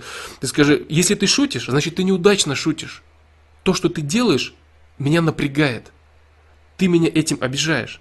Если ты будешь дальше меня обижать, я буду вынужден реагировать на это. Тебе это может не понравиться. Вот и все. То есть ты должен дать понять человеку, что тебе это не нравится. Не нужно э, думать, что я сейчас вот ему скажу, а вот он-то, в общем-то, и не хотел меня обидеть. Он же просто, если он просто шутит так, что он тебя обижает, значит, он неправильно шутит. Если он действительно не хотел тебя обидеть, представим ситуацию, при которой человек шутит, шутит, под ее, знаешь сам, что делая, он шутит и не хочет тебя обидеть. Значит, ты говоришь ему, ты знаешь, Овгуард, мне не нравится, как ты шутишь, меня это обижает. Ты мог бы, пожалуйста, так не делать? В таком случае человек скажет, да, конечно, дружище, да нет вопросов. Ты извини, я, честно говоря, не думал, что тебя это будет напрягать. Все вообще без проблем. Давай, конечно, нормально общаться. Все в порядке. Скажи нормально человеку. Если он начнет тебе рассказывать, что да все нормально, да ты не напрягайся, да что тут такого, значит он не понял, что тебе это не нравится. Нет. Значит, он понял, что тебе это не нравится, но ему на это наплевать. Вот что он понял. Если ему это наплевать, следовательно, он бросает тебе открытый вызов. Здесь можно делать все, что угодно. Здесь ты можешь сказать любыми грубыми формами, что ты о нем думаешь. Ты можешь распустить руки в том объеме, в который считаешь нужным. Все, что угодно. Но самое главное, начинай всегда с того, что ты высказываешь недовольство. Выскажи его культурно вначале. Если у тебя действительно есть мнение, что человек может не понимать того, что он тебя обижает, но скорее всего, ты прекрасно знаешь, что эти подколы, эти шуточки, это происходит именно по причине того, что другой человек старается тебя принизить, возвысившись сам. Поэтому ты можешь прямо и открыто ему говорить, что тебе это не нравится. Но делать ты это должен только в том случае, если ты не способен ему ответить. Потому что самый грамотный ответ в такой ситуации – это затроллить оппонента в ответ. Унизить его в ответ. Высмеять его в ответ. Понимаешь? То есть здесь происходит некоторая борьба интеллектов. И вот люди, которые не способны ответить на вот эти вот все ехидные ухмылочки, шуточки, подколы, они начинают прямо возражать. Вот так, как я тебе порекомендовал возражать. Скажи прямо, мне это не нравится. Вот так, вот так, вот так, вот так. Понимаешь? Значит, у тебя все-таки не хватает уровня э, подраться с ним на его поле троллинга. Понимаешь? На его поле подколов, на его, на его поле вот этих вот шуточных, псевдошуточных унижений. Вот. Идеальный вариант – это дать отпор человеку на его же поле. В ответ высмеять его, в ответ унизить и оскорбить, якобы шуткой. Это высший пилотаж. Но если ты спрашиваешь, как отреагировать, значит ты пока не в силах это сделать. Если ты не в силах это сделать, значит э, отвечай прямо. Мне это не нравится, давай человеку понять. Если он понял, что тебе это не нравится и продолжает, отвечай любой, любой формой агрессивной силы. Как посчитаешь нужным. Словами, руганью, кулаками, ударами. Как, как, как посчитаешь нужным. Защищай себя. Если ты способен выкрутиться, перетроллить, высмеять, обсмеять оппонента, это наилучшая защита. У него никогда не появится желание тебя высмеивать. Если ты несколько раз высмеешь его публично, в ответ на его какие-то подколы и шутки, он сразу поймет, что сюда лучше не соваться. Что здесь приколы и подъё эти самые не пройдут. Так вот, э, в этом случае, если ты не способен на этом поле тягаться, говори прямо. Способен, э, против... занимайся противостоянием. Вот такие дела. А как распознать агрессию и нарушение своих прав? Только методом пробы ошибок. Э, если тебе не нравится то, как другой человек к тебе обращается, как он с тобой обращается, значит это агрессия. Если человек тебя высмеивает, и тебе это не нравится, и ты ему, ты ему говоришь об этом, если не можешь, конечно, играть на этом поле, да? Говоришь ему прямо, что тебе это не нравится, тебя это обижает. Если он действительно не хотел тебя обидеть, он извинится и не будет так больше делать. А если он хотел самоутверждаться за твой счет, он попробует это делать дальше. Значит, конфликт неизбежен. Это его выбор. Он выбрал конфликт. Пожалуйста, он его получает. Ты лишь защищаешься. Не нужно считать, что э, вот они меня унижают, но они просто смеются. Они ничего плохого мне не хотят. Я себя чувствую как в дерьмо опущенный. Но это ничего страшного. Они же не хотят меня обидеть. Они же хорошие ребята. Да нет, они не хорошие ребята. Если они тебя обидели, если ты чувствуешь себя плохо, значит они сделали неправильно. Если они сделали неправильно, скажи им об этом. Если они этого не поняли, объясни так, чтобы поняли. Вот и все. Если вкратце.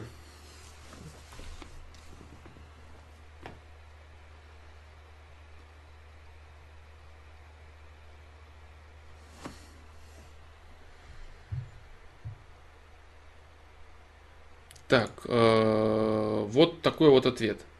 Э, Дмитрий Иванов, быстро я отвечаю на вопросы, да? Э, на короткие вопросы быстро. Э, талантливый человек, талантлив во всем. Не во всем, но в очень многом. А обычно почему кажется, что он талантлив во всем? Потому что если человек талантлив в чем-то одном, значит у него есть очень, сили, очень серьезная предрасположенность, например, делать какую-то конкретную вещь, но у этой конкретной вещи существует огромное количество э, других вещей, находящихся рядом с этой вещью. И поэтому кажется, что он может быть талантлив во всем. Допустим, какой-нибудь ученый, у которого хорошо работает мозг, он может заниматься разными вещами. Но, если мы, допустим, вернемся в вопрос, талантливый человек Леонардо Ди Каприо, сможет, Джо, сможет ли он бегать так, как Усейн Болт, или драться так, как Майк Тайсон, или прыгать так, как Майк, Майкл Джордан? Нет, не сможет.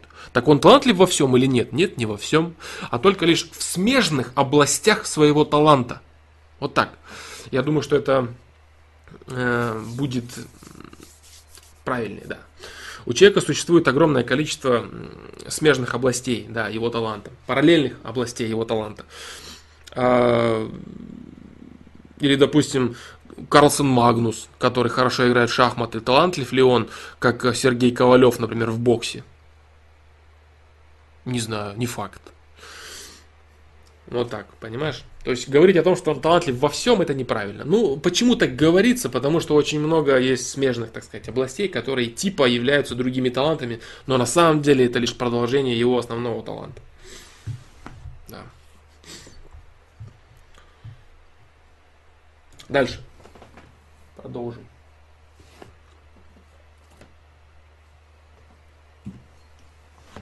Продолжим, продолжим.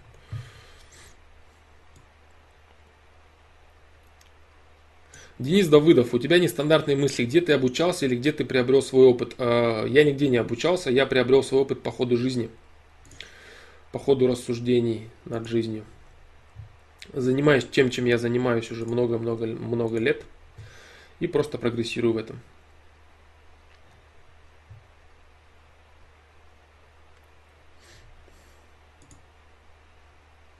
Э, не факт, что, да, Дмитрий Иванов, не факт, что он не талантлив в боксе Карлсон Магнус, но в любом случае можно привести огромное количество э, различных вещей, в которых он будет не талантлив даже просто элементарно из-за физики. Он не талантлив, э, допустим, в беге. То есть, если поставить его с Усейном Болтом, то он никогда его не обгонит, правильно? Может быть, ему будет хватать ума сделать что-то в боксе там и так далее, но у него просто не хватит физики. Это не будет у него природного таланта. Он просто не сможет э, или, или быть как Майк Тайсон, допустим, непробиваемым и сумасшедшим ударом. Хорошо, возьмем не Магнус, возьмем Сергея Корякина, возьмем Крамника Владимира, который достаточно вообще такой тихий человек, спокойный. Возьмем Крамника и, например, какого-нибудь э, Джорджа Карлина. Вот и все. То есть люди, люди разные. Люди разные, с разными талантами. Не нужно считать, что надо все везде, абсолютно во, во всех областях уметь. Нет, конечно.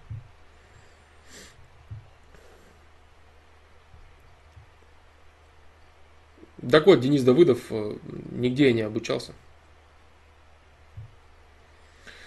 Дальше.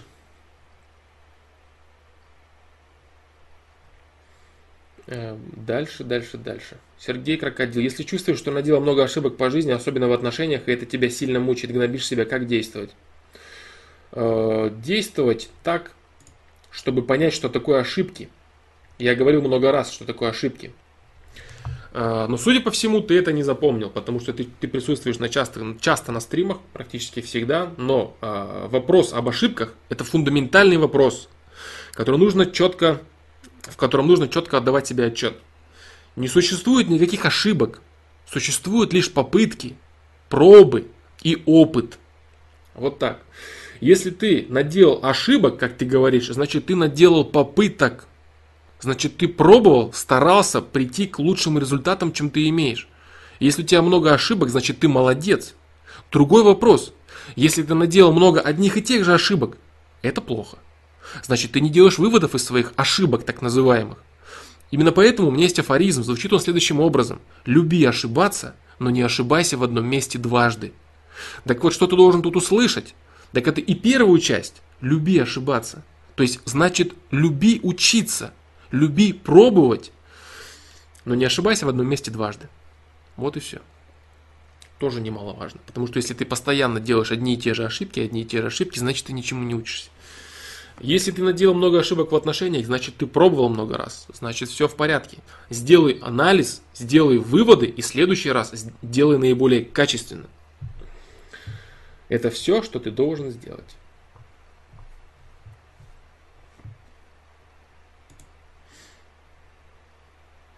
А, как я отношусь к разным организациям, я не буду говорить, я и так уже постоянно говорю об этом.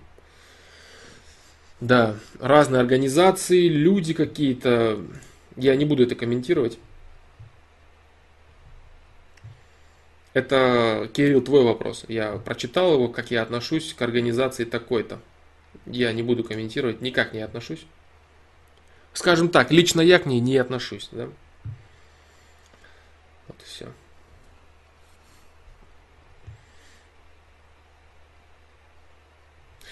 Кстати, на главный ссылка на стрим на YouTube идет через ВКонтакте. ВК.ком, Away, PHP это ошибка, видимо. На главный ссылка на стрим на YouTube идет через ВКонтакт. Посмотрим. Спасибо, Авгуард. А, следующий вопрос. Флом понравилась девочка, 17 лет. Она как-то полгода назад продинамила меня. Я хочу еще раз под, подкатить. Так как она неопытна в отношениях, знаю, что даже не целовалась ни разу. Может, она боится и не знает, как реагировать на меня. Может, если не понравился я ей внешне, то стоит попробовать наглостью своей привлечь. Э, наглость это не то, чем стоит привлекать. Если речь идет об уверенности, об уверенности в себе, о твердости своих намерений, да, а наглость это не совсем то, что нужно, не совсем то, чем нужно привлекать внимание другого человека. Да?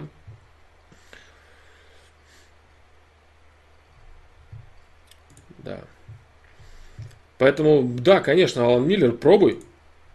Без проблем пробуй. Полгода назад продинамило, хочу еще раз подкатить. Если есть на то основание, действительно, если ты понял какие-то ошибки, если она пересмотрела вдруг свои какие-то взгляды, или ты изменился, пробуй до тех пор, пока у тебя будет желание и действительно твои возможности не будут исчерпаны. Однозначно пробуй. Характер мужчины это очень важно. Да.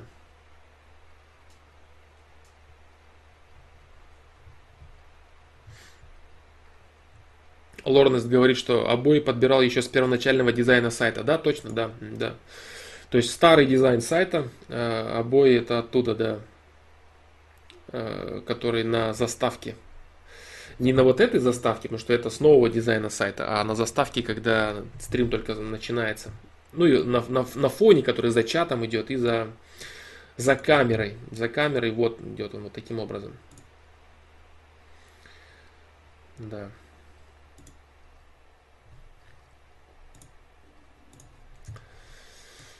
Вот так. А, поэтому Алан Миллер вперед. Вперед из песней. Пробуй, конечно же.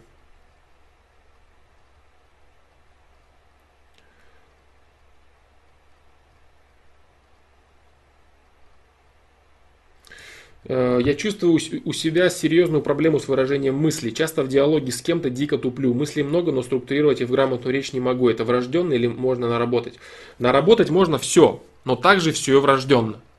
А, я уже много раз об этом говорил, и именно этой темы, темы коммуникабельности, э, очень много раз я касался. Коммуникабельность это врожденный навык, но это совсем не значит, что его нельзя усовершенствовать. Какой бы ни был у тебя огромный потенциал к этому, его нужно усовершенствовать. В любом случае и работать над ним. Любой талант без дисциплины труда обречен на гибель вот. Э, то же самое, если ты не предрасположен к коммуникабельности, но ты можешь развиться до определенного уровня. Ты не будешь, конечно, как Эдди Мерфи, если у тебя в принципе нету никаких предрасположенностей. И все вот эти вот басни о том, что любого, из любого человека можно сделать суперкоммуникатора и оратора, это ложь для сбора бабок. Вот, но э, развить до определенного уровня, до уровня адекватного, чтобы ты мог хотя бы высказывать свои мысли э, людям, с которыми ты взаимодействуешь, конечно, можно. Для этого нужно ходить дома, вот, и пересказывать какие-то вещи, разговаривать с зеркалом, э, форми, формулировать мысли. Просто формулировать мысли. Если мы говорим именно о э, коммуникативном навыке, который нужно тренировать перед зеркалом, ораторское искусство так называемое. Вот. А если мы же говорим о стеснительности, при которой тебя сковывает страх, начинает, начи, наступает какая-то ситуация, ты начинаешь бояться, стесняться, это другое уже. Здесь речь идет о комплексах, о неспособности, э, о неуверенности в себе, о неспособности адекватно оценивать свою личность в определенный момент, в определенной ситуации. Это разные вещи. Вот так. Э, есть резон записывать мысли. Э, записывай мысли на телефон. Имеется в виду на видео. Записывай и смотри себя, смотри ошибки свои. Рассказывай что-то себе. Записывай себя. Э, рассказывай телефону. Рассказал что-то телефону, посмотрел, не понравилось, еще раз рассказал. Это тренируемая вещь. Я говорю, совсем не значит, что можно натренироваться до любых уровней, стать хоть кем, там вот выступать публично перед миллионной аудиторией, вот идеально все тебе будет пол. Нет. Если тебе это в принципе не дано, добраться до, до верха коммуникативного навыка у тебя не получится. Но достаточно сильно прокачать его от нынешнего уровня, это возможно. И на этот счет уже было сказано очень много раз. Кстати, вот ты можешь как раз таки использовать новый, э, новый формат меток, при, при котором очень удобно искать стало ответы на вопросы. То есть ты сможешь зайти сейчас на Э, в обсуждение на сайте Flowmaster Pro Live и посмотреть список трансляций затронутых в них тем. Там выйдет вот такая простыня и через Ctrl-F, ну то есть через поиск в браузере, ты сможешь найти коммуникация, там все что угодно. Много раз было отвечено на этот вопрос, как делать, что делать, или на сайте то же самое. Вот, сможешь э, воспользоваться новой, нов, новой системой поиска. Новой системой поиска на сайте ключевых слов э, из трансляций. Да. Вот так. Дальше.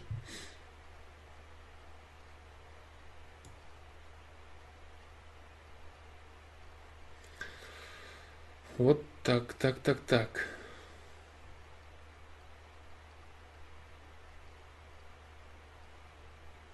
Недавно понял, что мой план А не работает в жизни. Возможно, еще очки депрессии были. Понимаю, что любая работа сложна. Как потратить время по минимуму, чтобы найти свое, свое и возможно ли?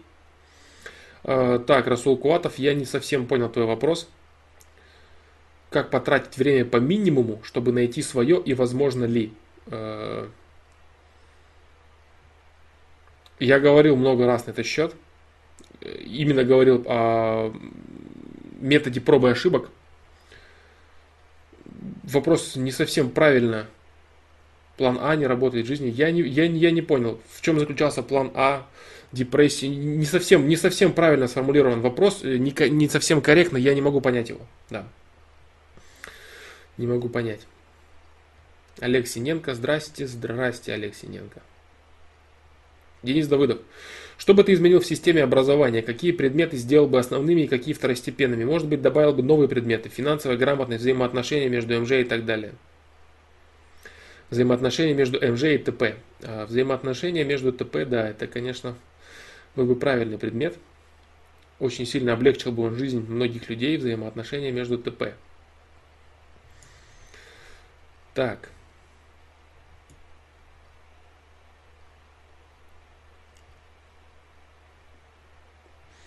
Валера Инфаркт, привет, дружище, привет. Э, что бы я изменил в системе образования? Э, так, про систему образования. Имеет ли смысл сейчас говорить? Какие предметы сделал бы основными, а какие второстепенными?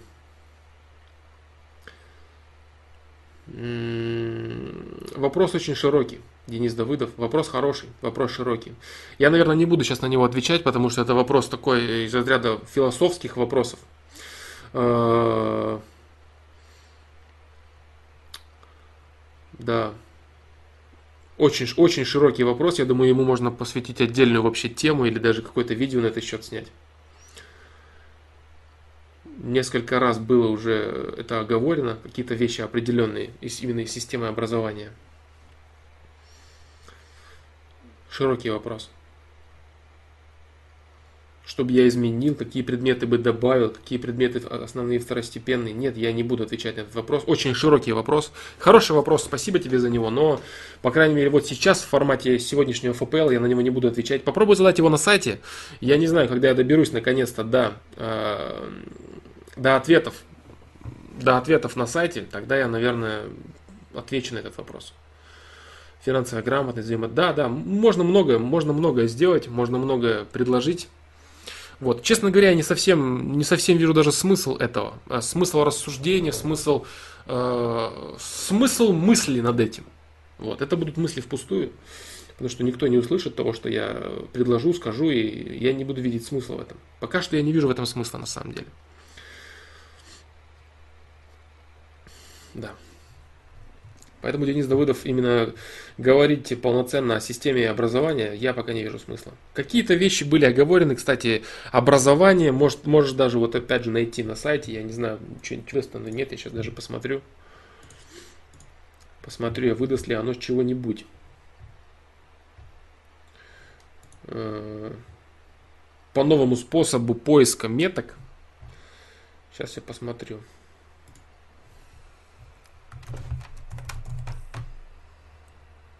Да, то есть есть об образовании. Да. Угу. Есть об образовании вопросы. Школьное образование, высшее образование, нужно ли образование, об образовании. Да, вот хорошо, кстати, вот я говорю, очень удобно получилось. Очень удобно получилось. Есть, э, можно посмотреть э, из разных ФПЛов по меткам именно об образовании. Да. Очень удобно получилось, очень удобно. Мне это нравится. Да. Но сейчас в рамках э, этого ФПЛ я, к сожалению, не буду отвечать на этот вопрос. Дальше.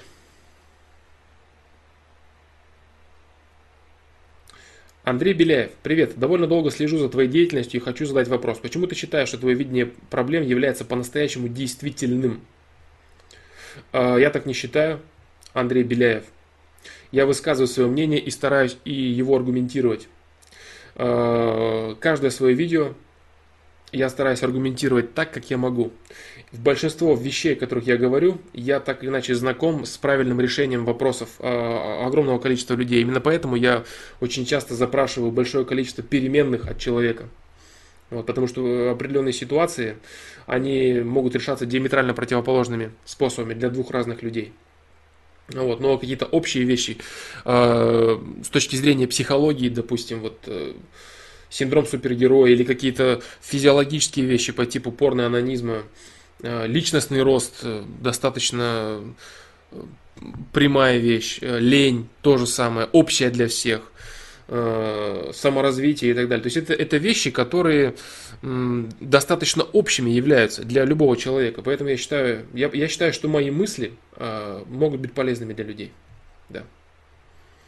Андрей Олесов, э, следующий стрим в следующий четверг, я надеюсь, в 19.00 по московскому времени, каждый четверг стримы выходят. Вот, я постараюсь дойти до твоего вопроса, если он был. Да, и ответить на твой вопрос.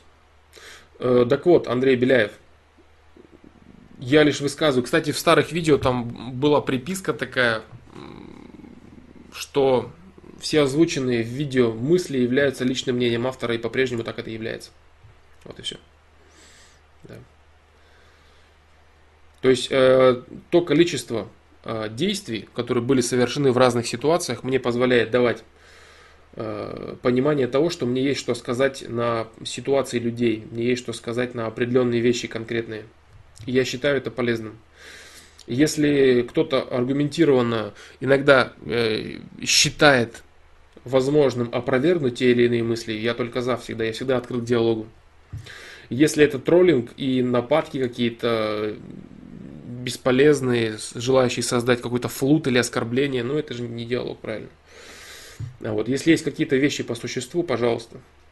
Я всегда рад выслушать любую критику, любую адекватную критику. Да.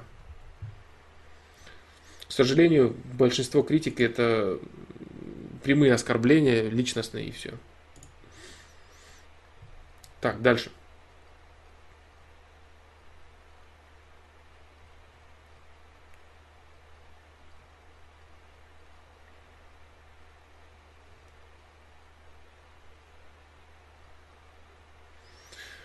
Алекс Панарин. А, но это не мнение Старикова, это объективная, объективная реальность, которая существует уже очень давно. Это всем известное мнение. Это не мнение его, это действительность, реальность. В США управляет всем ФРС, печатающий доллар. Конечно, так и это частная компания, у которой государство Америка, Соединенные Штаты Америки занимает деньги.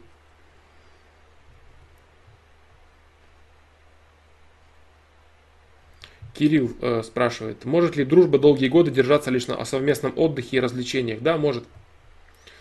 Может. Это будет э, очень крепкое товарищество. Это не будет полноценной дружбой. Это будет очень крепкие товарищеские отношения. Дружба на отдыхе и развлечениях э, не будет держаться.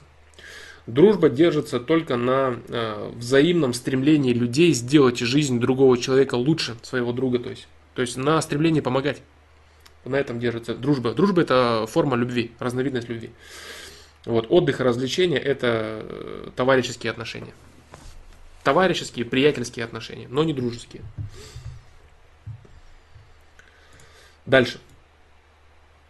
Так. Так, так, так, так, так. Петр Плюшкин. На одном из последних ФПЛов ты сказал пару слов о Пабло Пикассо, и меня, как студента художественного училища, интересует вот что. Что такое искусство в контексте общества, личностного роста? Так, еще там, по-моему, продолжение было. А, в моем училище Пикассо советует Пикассо советует преподаватели, считая, что он внес вклад в изобразительное искусство, несмотря на его жизнь. На этом фоне я все-таки хочу разобраться в том, что есть искусство. Так, еще что-то? Нет, все, да?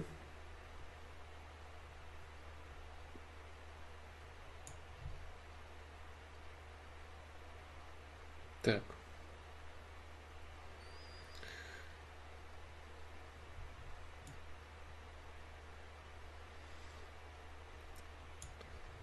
Все, да? Угу.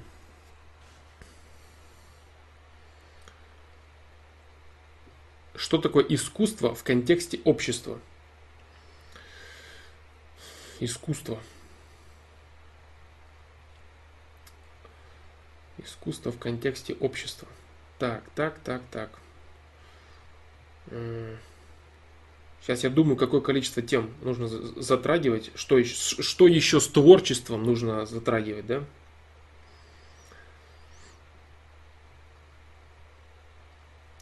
Потому что искусство это очень широкое понятие.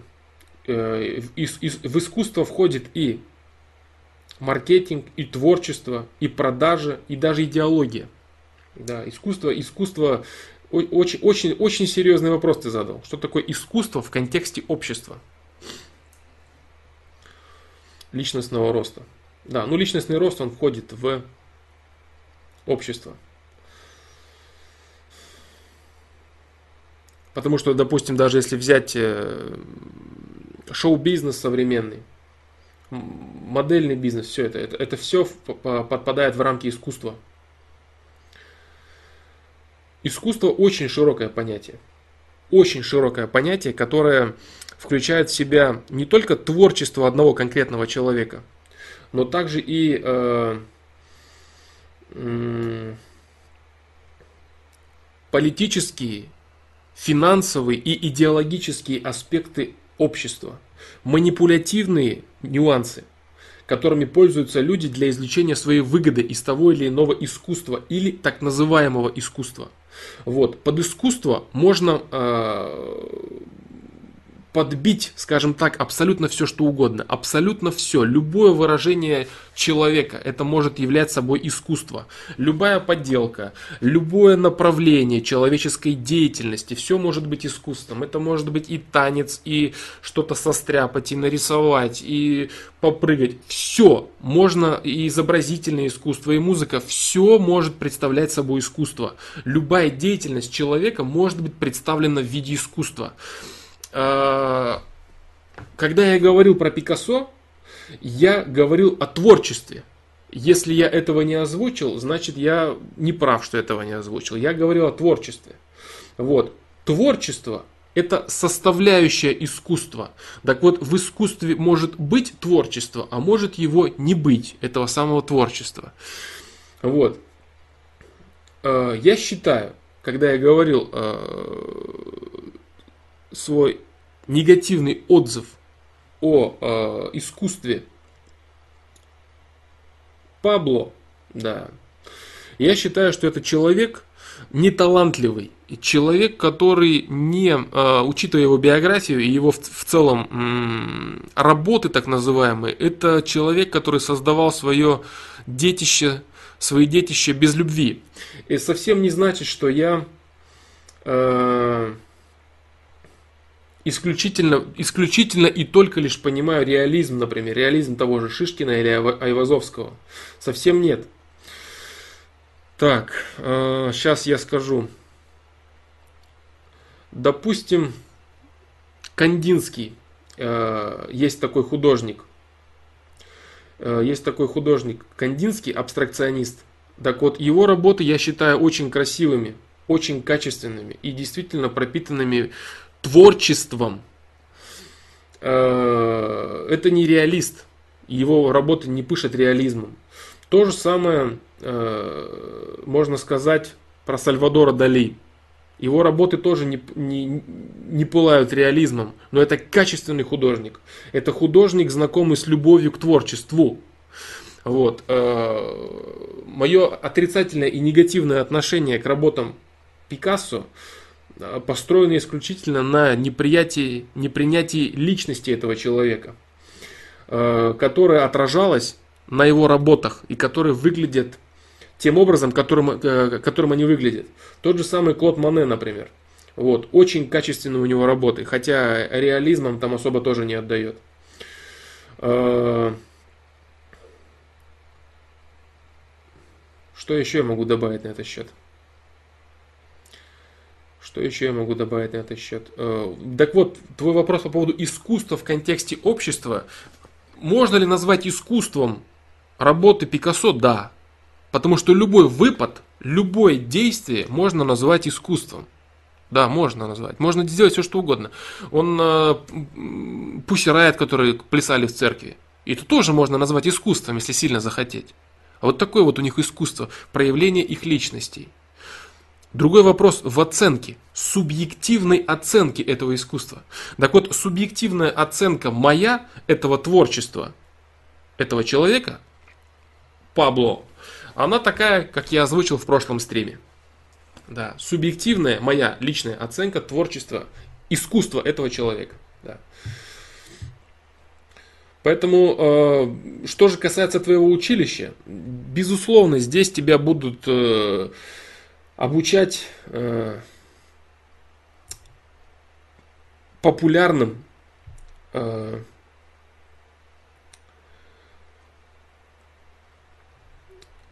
популярным работам, популярным работам различных художников и рассказывать, что это правильно и красиво, раз это общепринятое искусство, здесь нет никаких проблем. И самое главное, я ни в коем случае не хочу сказать, что моя, моя, мой субъективный взгляд его творчества, он на какую-то объективность претендует. Нет, я говорю почему. Я говорю, что оно мне не нравится, и я говорю, почему оно мне не нравится. Потому что если ты смотришь на определенное искусство, вот, например, огромное количество немецких художников, они пытаются рисовать воду. Они рисуют, вот, допустим, в немецкой галерее, не помню, как называется, представлено достаточно большое количество картин, на которых нарисованы корабли в воде. Все бы ничего. Вот вроде все круто, корабли нарисованы очень красиво. Очень красиво. И реализма присутствует, ну километр просто. Но в них нет силы. В этих картинах нет силы той, которая есть, допустим, в девятом вале Айвазовского. Потому что вода, которая представлена в этой картине, она слабая.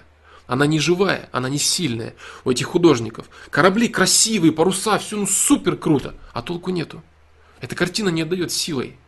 Творчество, оно остается на носителе, на определенном. Что такое творчество? Творчество это любовь, это взгляд человека на мир. И оно остается на определенном носителе. В каком бы оно виде ни было, человек, который смотрит это творчество, он это чувствует. Так вот, если ты смотришь Айвазовского, ты понимаешь, да, это реально, это сила. Это, это сила, действительно. Ты смотришь его воду на любой, на любой картине, и ты понимаешь, эту воду, ты ее чувствуешь, и это реально очень круто. А ты смотришь э, картины других художников, которые рисуют тоже воду. Тоже волны вроде большие и красивые, но это пустышка. Там нету этого. Они сильны просто реализмом тех же кораблей или парусов и так далее, или людей, которые нарисованы. Я надеюсь, я понятно выражаюсь, потому что это мое восприятие творчества, творчества людей. Именно поэтому я вижу пустышку в работе, в работах Пикассо. Я вижу пустышку, ненависть и стремление стать популярным и известным. Больше ничего. То же самое, как можно увидеть, э, вот это же чувство э, в музыке большинства современных исполнителей. Большинства современных исполнителей. Вот. А настоящего чего-то такого живого, кричащего, вот то, что человек хочет вот отпечатком прям поставить на своем, вот, вот это можно сравнить с каллиграфией. С каллиграфией, с выведением, с выведением иероглифов. Вот э, если посмотреть какой-то китайский фильм и посмотреть, какое там отношение э, уделяется каллиграфии, то э, тоже можно понять, как человек может написать иероглиф, вот мы недавно с моим другом э, это как раз таки обсуждали. Именно иероглиф зима, например, да? Как, как, с какими способами, каким количеством способом, способов и как с душой это можно написать, чтобы это действительно вот было мощно, чтобы это было красиво, чтобы это было круто, чтобы это было творчество. Можно написать очень легко этот иероглиф, и ну, ну и вот он, в общем-то. Но нет, это то же самое будет, как нарисовать воду, как эти немецкие художники, многие рисовали воду, которая пустая и бесполезная. Точно так же и каллиграфия. В ней, в, э, через нее люди передавали свою душу, свою любовь. И поэтому есть э, определенные... Люди могли написать тот же самый иероглиф, и видно было в одном силу, и действительно от этого иероглифа зима, ощущение холода и зимы, действительно от него веет чуть ли не зимой. А от другого это просто чернила. Это просто какая-то клякса и чернила. Хотя, по сути, две, две, два одинаковых символа. Так вот это для меня творчество. Вот что такое для меня творчество. И этого нет.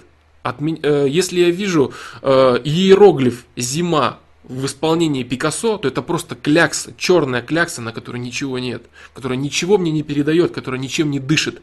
А если я смотрю на волны Айвазовского, то они, то я слышу их фактически, эти волны. Потому что это, это, это, это настоящие волны, реальные волны. В них есть душа и сила. Вот такие вот дела. Вот почему я долго думал перед тем, как начать приступить к этому ответу, потому что вопрос очень широкий. Что такое искусство для современного общества? Это много чего. Э, в узком смысле слова это любой выпад человека. Абсолютно любой можно назвать искусством моду современную, хоть как все можно назвать искусством. Но вот что я представляю. Для меня искусство это то, что наполнено любовью. То же самое музыка, там какая-то определенная классиков, опять же разных классиков. У разных классиков это просто красивый набор нот и все. А у других классиков это любовь. Вот Глинку, если послушать, очень простые там произведения, очень простые звучат очень просто, и сыграть их может, ну, ну не то чтобы каждый, но э, полупрофессионал фактически любой, но как они написаны. Они реально живые, эти произведения. Они дышат любовью. И это очень круто. Именно поэтому он остался тем, кем он остался. А остальные, которые там всякие сложные гимны, ну все что угодно, они, они остальные. Именно поэтому. Вот по этой же причине для меня Пикассо это не человек творчество и искусство, и его работы для меня не представляют никакой ценности. Вот такой вот вопрос получился о творчестве. Я думаю, что он в принципе полезный. Э, я думаю, что он в принципе полезный. И вот что я думаю на этот счет. Это мое отношение, мое принятие творчества. Вот так. Да, буква, история письма, западное и восточное, это огромное поле для самовыражения, для выражения любви к письму. Абсолютно правильно. Абсолютно правильно. То есть, если не впадать в какие-то выдуманные, э, не какие-то выдуманные псевдо э, не какое-то выдуманное псевдотворчество, э, которым так называемая богема восторгается просто для того, чтобы казаться богемой и колотить понты между собой. Ах, как, то есть вот без вот этого фальша. А если действительно э, произведение дышит любовью, это чувствуется. ну, может быть, не всем это чувствуется, но в целом людям, которые проникаются творчеством, это чувствуется, и это не так сложно почувствовать. Вот, я говорю, вот очень просто можно взять, посмотреть э, ту же воду. Если внимательно, долго смотреть, чувствовать и понимать, любой человек поймет, о чем я говорю. Обва- э, сравнить воду Айвазовского и сравнить воду... Я не помню, к сожалению, вот название этого художника. Да там много художников, которые рисуют красиво, корабли рисуют замечательно, все очень круто, но, но это не то. Просто не то и все. Это как, это как красивая женщина, очень красивая женщина, там какой-нибудь модельной внешности, ну которая пустышка внутри, и ты это чувствуешь. Ты это чувствуешь, и тебя не тянет к ней. Типа она просто скучна для тебя. Тебе даже не хочется заняться с ней сексом. Она как, как манекен. Она как, как неживая абсолютно. Вроде все при ней, все круто, но ну не тянет вообще и все. А бывает женщина менее там каких-то идеалов так называемых, но она живая, она пылает любовью, она пылает э, человечностью. Так и творчество, так и искусство. Оно может быть либо живым, пылающим любовью, либо пустышкой. Вот так.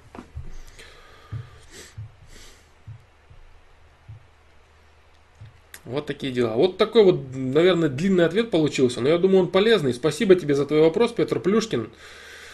И Базука Дудл, если это твой второй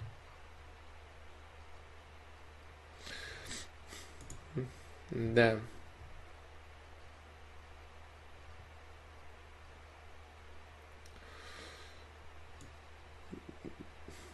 Все, наверное. Наверное, все. А что касаемо личностного роста, искусства для личностного роста. Самое главное для, в личностном росте от искусства, чтобы человек чувствовал а, вот эту разницу. Чтобы человек чувствовал, наполнено ли искусство любовью. Или наполнено искусство это желанием выделиться какими-то понтами или дешевым протестом, как, например, это было у Riot. Если даже опустить какие-то политические цели, политические мотивы. Все эти извращения, которые они делают, называя это искусством, это просто стремление выделиться, поиметь каких-то социальных плюшек. Где там любовь? Там нет этого. Это пустышка. Это пустышка, понты и, и лишнее. Это грязь. Так вот, человек, если хочет вникать в искусство, какое угодно оно может быть. Я говорю, вот Кандинского посмотри. Посмотри, это абстракционист Кандинский. Ну и если ты учишься, ты, конечно, знаешь, кто это такой. Очень крутые вещи он делает. Из известных Мане тот же самый. Очень крутые вещи он делает.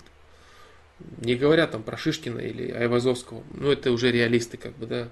Реализм.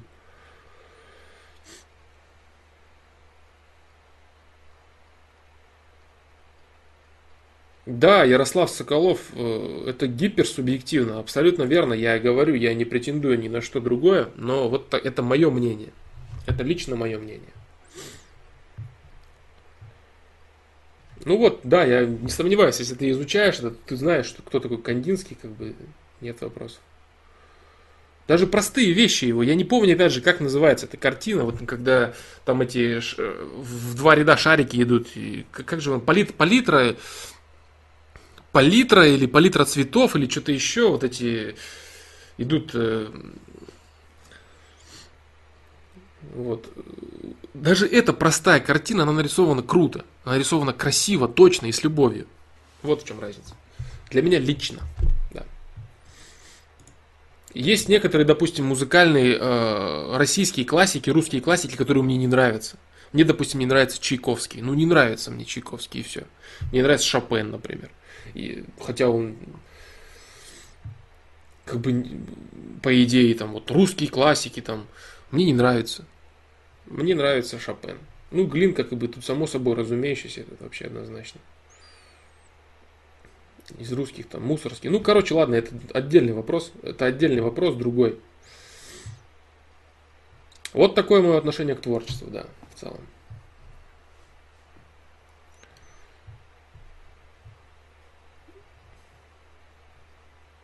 В Малевиче много интеллекта и мало любви.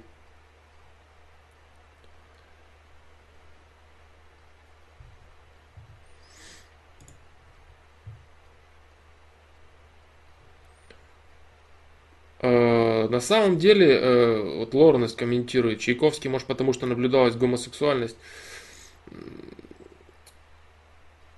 Так, так, так, так. Нет, не буду я отвечать на этот вопрос. Да, не буду отвечать я на твой вопрос.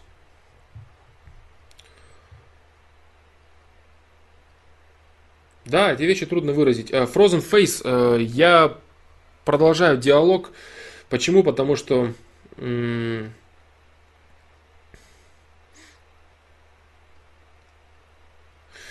Потому что это продолжается обсуждение вопроса, на который я отвечаю. А, дублировать вопрос не нужно, Frozen Face, я на него отвечу, как только дойду до него. Я отвечаю на вопросы с верхней части YouTube и дойду до твоего вопроса и отвечу на него. Алексей, а, Андрей Олесов, а, по поводу правила 10 тысяч часов, я уже отвечал на него, ты можешь найти это в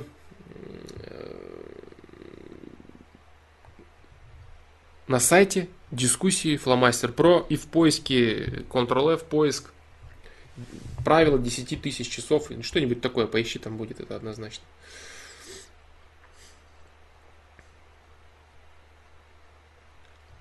Вот так.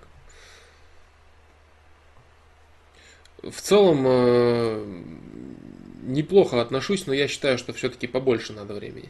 Побольше. Сергей Жумагазынов э, в продолжении предыдущего вопроса. В положении отстающего подобно победителю Паралимпиады к победителю Олимпиады. Оба имеют медаль, номинально победителя, но первый никогда не будет сильнее второго.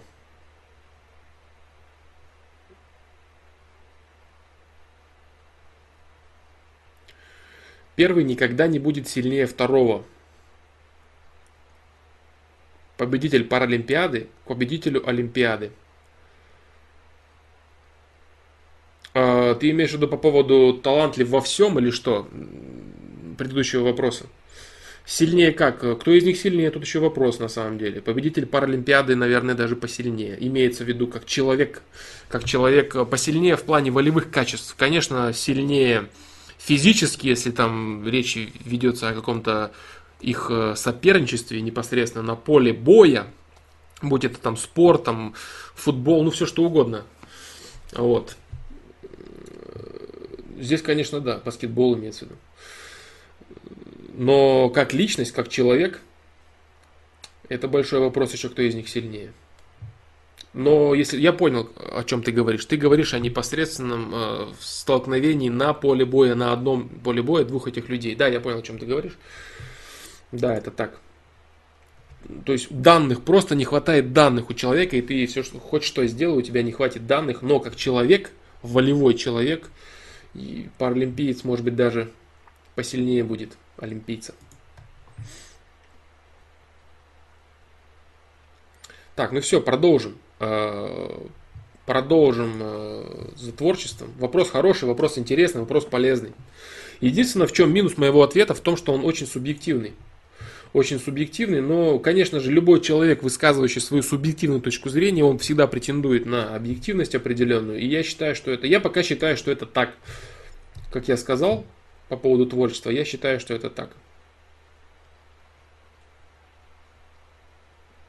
Дальше.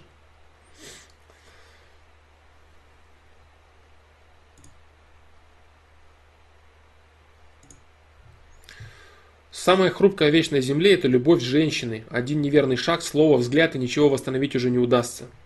Действительно ли все так страшно для мужчины? Один косяк и тебя уже не любят. Но это неправда. Любовь на самом деле не так уж и хрупка, как может показаться. Нет, э, это не так. И любовь мужчины не так хрупка. Люди прощают друг друга очень часто и прощают очень серьезные вещи и говорить вот о какой-то особенной хрупкости, я думаю, это неправильно. Я думаю, это неправильно, я думаю, это неправда, потому что любовь, она сильна, а не хрупка. Поэтому я не согласен с этим. Я не согласен с этим, я готов аргументировать элементарно даже э, огромным количеством прощения, когда люди любят друг друга, они ищут консенсусы, они прощают друг друга, они мирятся друг с другом, и они продолжают строить, строить, строить и строить. Нет, если в твоей ситуации произошло так, что ты сделал один неверный шаг, тебя выкинули, о любви тут и речи не идет. Просто ты оказался э, неинтересным товаром для использования человека. Вот и все. Ты выбился за какие-то рамки, здесь не было никакой взаимности. Поэтому даже не переживай.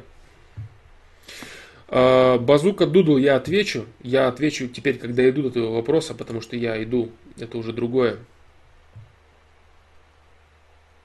А, нет, это не другое. Я, я, я понял, о чем ты говоришь. Да, я понял, о чем ты говоришь. Это трудность в выражении. Трудность в выражении. Трудно выразить, но я чувствую. Да, да, да. С этим у меня сопряжена какая-то боязнь передать чему-то ценность, чему-то своему. Это что может быть? Я, я понял, нет, я понял, я сейчас отвечу. Я сейчас отвечу. Это в продолжении вопроса о творчестве. В продолжении вопроса о творчестве у тебя это. Да, я сейчас отвечу. Э, какая-то боязнь придать чему-то ценность, чему-то своему. Да, это, это действительно не какая-то боязнь, это именно эта боязнь, это боязнь передать, э, это боязнь считать ценностью то, что вдруг остальные могут ценностью не посчитать. То есть это боязнь э, непринятия своей точки зрения окружающими. Это следствие неуверенности в себе. Исключительно только лишь этого. Потому что человек боится создавать свои собственные ценности и отходить от мнения ценностей других людей только в том случае, если он очень сильно не уверен в себе. Э, здесь нужно понимать вот что. Что то, что является ценностью для тебя, совершенно не обязательно должно быть ценностью для другого человека. Так вот, следствием этого является вот что.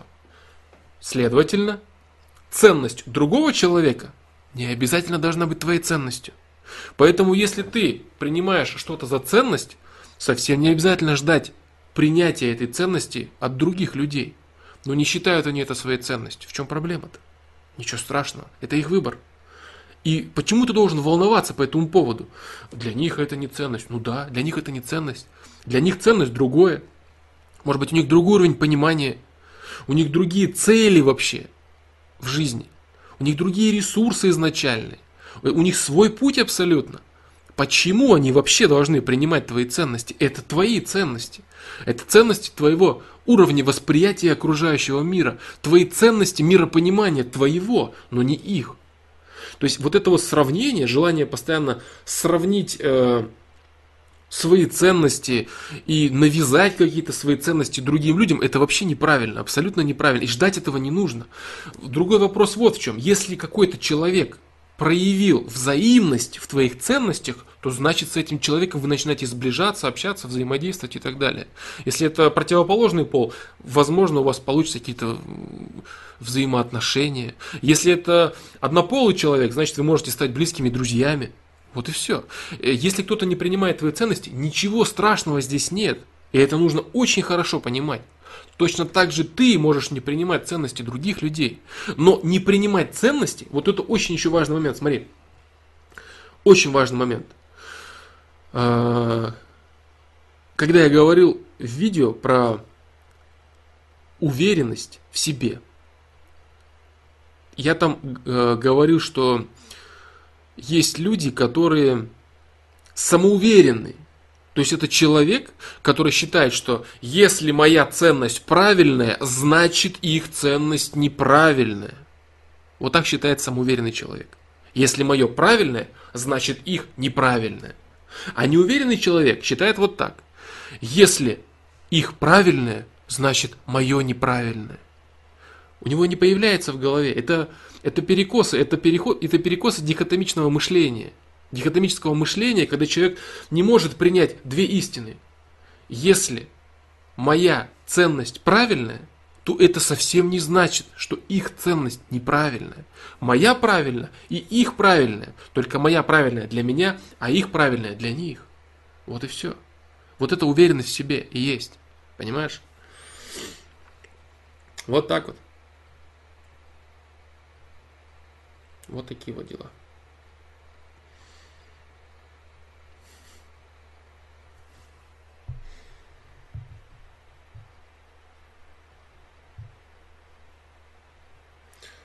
Так, там шутники какие-то появились. Недолго шутить тебе, дружище, бро.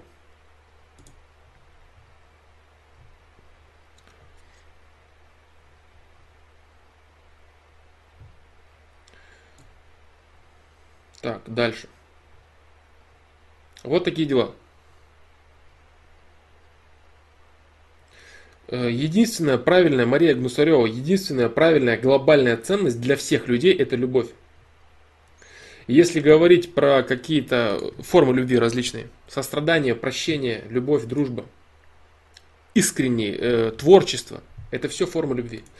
Э, здесь же, когда человек выбирает для себя какие-то социальные ценности, мне нравится что-то, мне нравится какой-то человек, мне нравится какое-то занятие, это исключительно субъективные ценности. Вот о чем речь. То есть надо понимать, да, есть э, субъективные ценности, есть ценности объективные. Объективная ценность это любовь. Это ценность правильная для всех. Об этом я говорил очень часто, очень много, когда говорил о системе так называемой.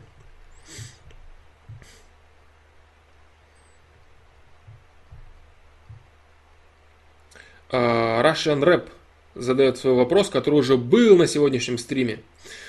Привет, Флом, бывают такие неловкие ситуации, когда идут небольшие оскорбления среди однокурсников. Как стоит отвечать? Может, драка это выход? В начале стрима я отвечал на, на подобный вопрос.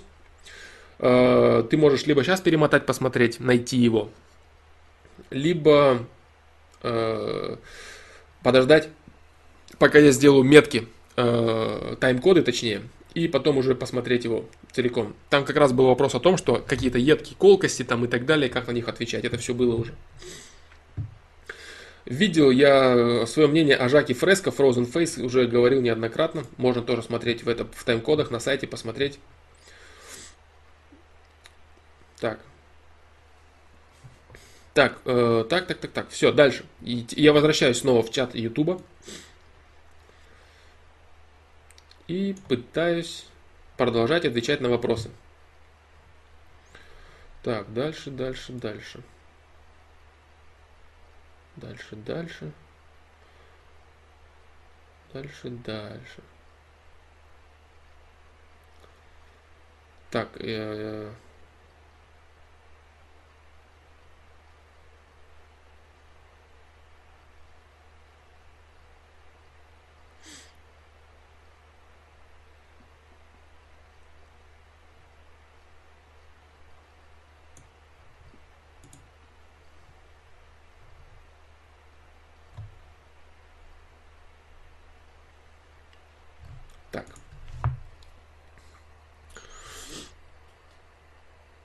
Дальше. А, дополню, чтобы добить... Так, а дополню. От чего ты дополнишь, Алан Миллер? Чего ты дополнишь? Я не вижу, что ты дополняешь. Где вообще твой изначальный вопрос, который ты дополняешь? Походу, это вопрос сам по себе самостоятельный, да?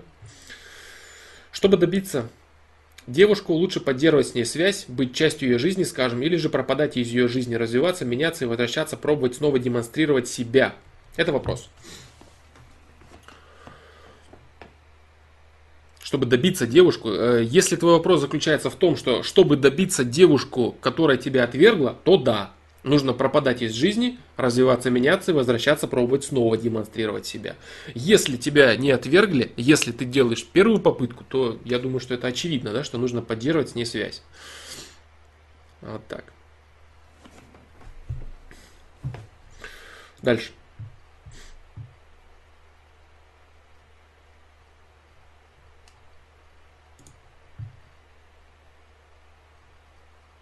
Анна Котикова спрашивает. Привет, Александр. Почему люди стали одержимы жизнями других людей?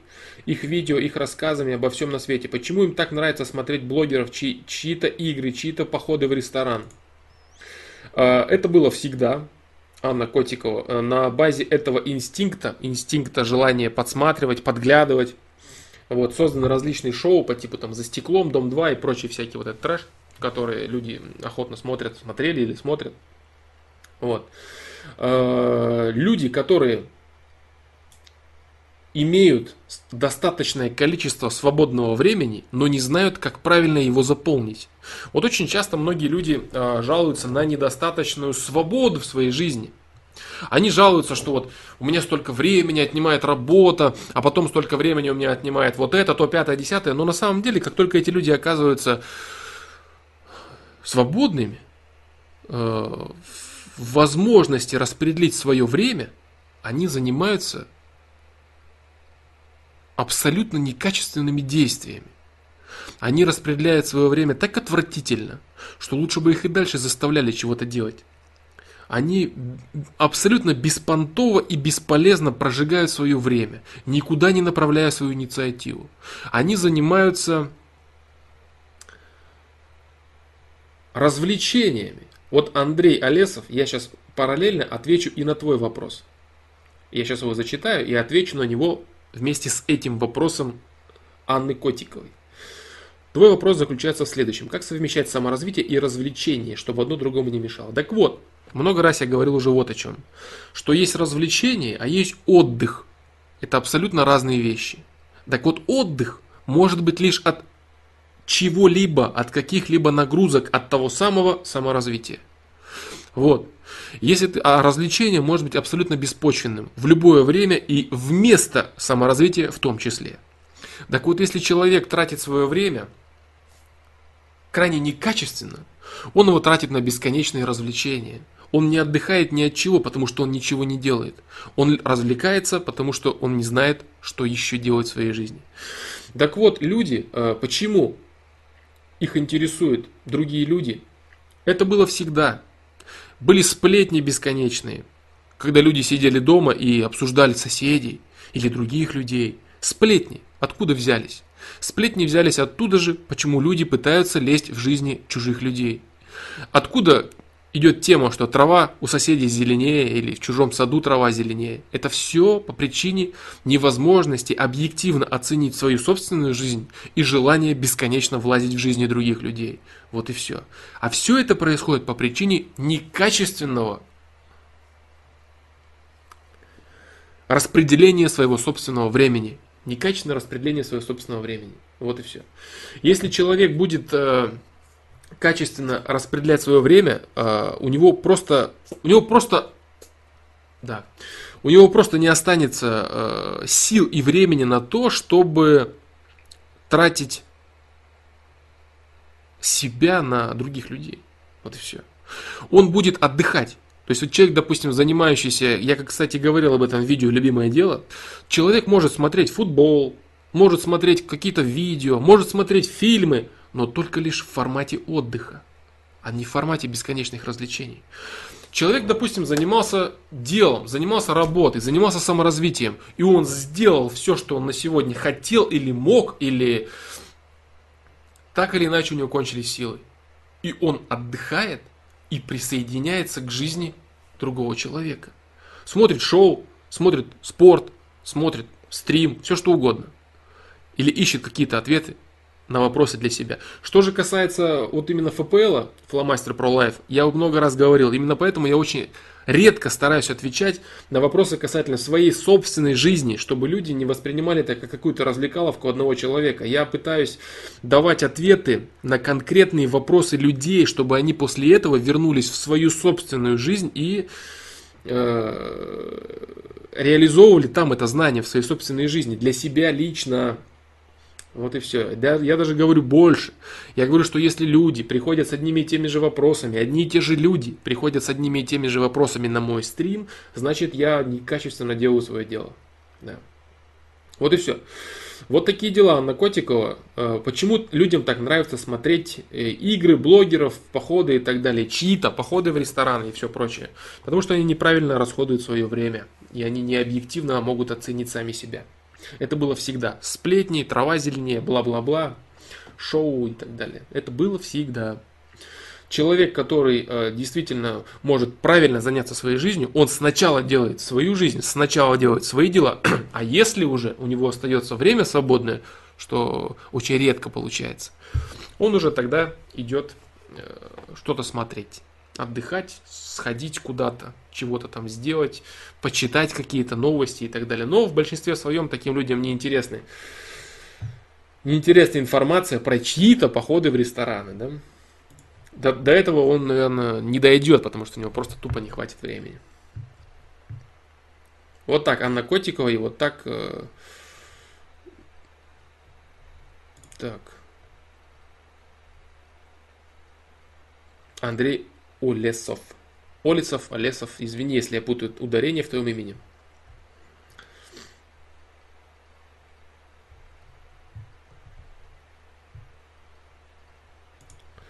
Так, все, дальше. Дальше я иду по чату, сверху чата. Если вдруг кто-то присоединяется и об этом не знает, я всегда иду сверху чата и потом дохожу до ваших вопросов.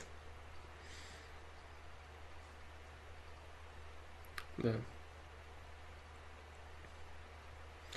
Если человек себя не любит, впадает в депрессию и имеет низкую самооценку, даже делая какие-то усилия изменить жизнь реально к лучшему, значит ли это, что он неправильно расставил цели и идет не туда? А, нет, это этого не значит. Очень часто может быть так, что человек правильно расставил цели, идет туда, но он не, неадекватно и не объективно оценивает свои э, заслуги. Вот.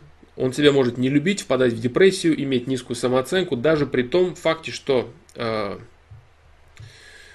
что он делает все правильно. Вот так. Да, Мойши Перельман, может быть, и избранный вы, да, вполне возможно. Но обсуждать это, тем не менее, я не буду на своем сайте. Сайте, стриме, да, тем более. Да.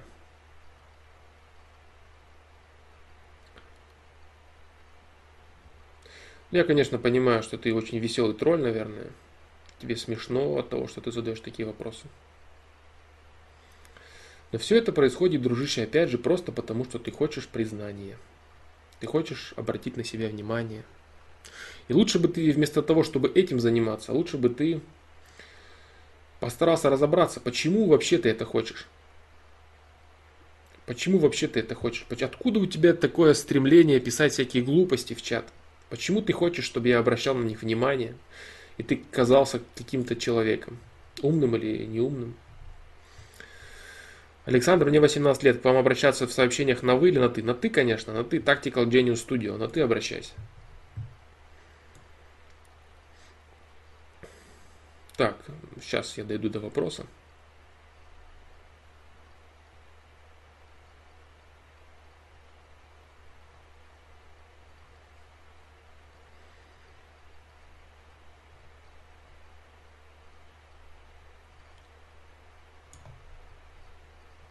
Так вот, Авгуард, по поводу твоего э, вопроса. Значит ли это, что ты неправильно расставил цели и, и приоритеты? Нет, это этого не значит. Это этого не значит. Э, адекватная само, самооценка. На этот счет я говорил в одном из ФПЛов. Э, не помню, прошлый или позапрошлый, вот точно не помню, какой именно.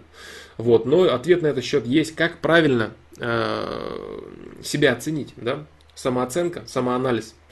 Зайди на э, сайт, посмотри обсуждение Flowmaster Pro Live, вот, и там ты можешь найти ответы на свои вопросы. Но это этого не значит. То есть не значит, э, если ты имеешь низкую самооценку, себя не любишь, делаешь какие-то усилия изменить э, жизнь к лучшему, значит ли это, что ты неправильно расставил цели и идешь не туда? Нет, не значит. Это значит, что ты неправильно...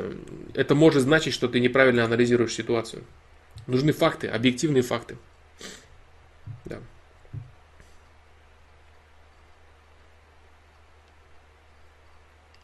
Дальше.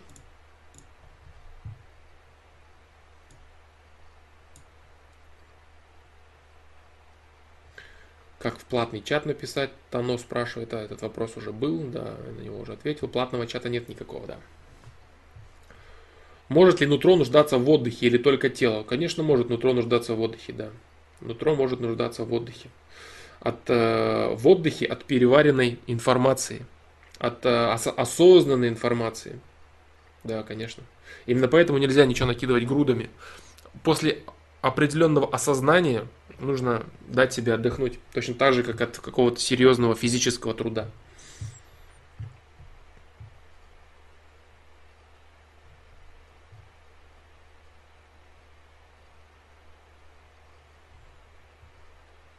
А, Russian Rap, я тебе ответил на твой вопрос.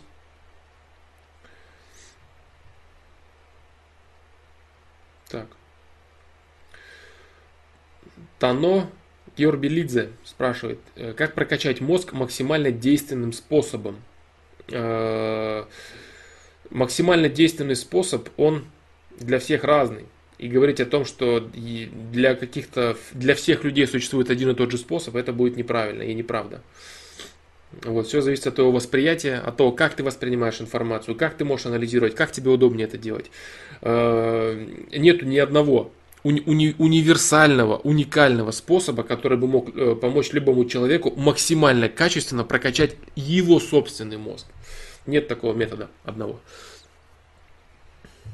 Потому что даже памяти разные. У кого-то зрительная, у кого-то слуховая. Абсолютно разные ресурсы развиты. У кого-то больше, у кого-то меньше.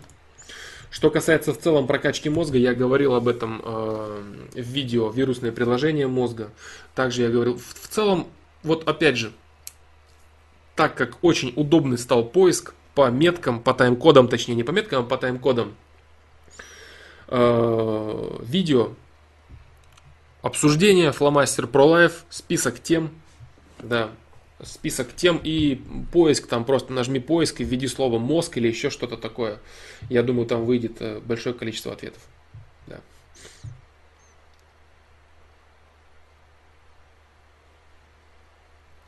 Холла Битс, я сразу тебе отвечу, вопрос Твича. Добро носит созидательный характер, зло деструктивный. Хорошее дело всегда что-то создает, развивает, идет по пути усложнения. Плохое дело что-то разрушает, потребляет. Что думаешь по этому поводу? Да, это так. Шахматы э, шимпанзе не для всех. Ш, э, для некоторых людей с определенным складом ума шахматы не разовьют этого человека никаким образом в редких исключениях, да, хоть и в редких исключениях это, но это так бывает. Может быть такое. Да. А, более того, некоторым людям, а, некоторым женщинам, например, которые очень творческие личности, им в целом не нужны шахматы, им не нужно стратегическое планирование, например. В принципе, для собственного развития оно им не нужно. Russian Rap, я еще раз тебе, третий раз и последний а, повторяю, я ответил на твой вопрос. Я тебе сказал, что на подобный вопрос в начале стрима я отвечал. Как отвечать на оскорбление? Оскорбление друга. Если бы этот человек был твоим другом, он бы тебя не оскорблял. Дальше. Андрей Мамедов. Здравствуй, Александр. Узнал о тебе весной, месяц смотрел и перерабатывал твой материал. Очень качественный материал для саморазвития. В общем, спасибо тебе, успехов в делах. Вопроса нет. Спасибо большое, Андрей Мамедов.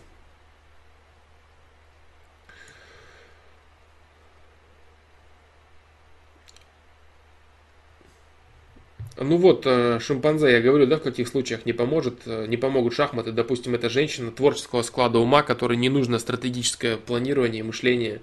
В целом не нужно, оно ей повредит ее творческому полету какому-то.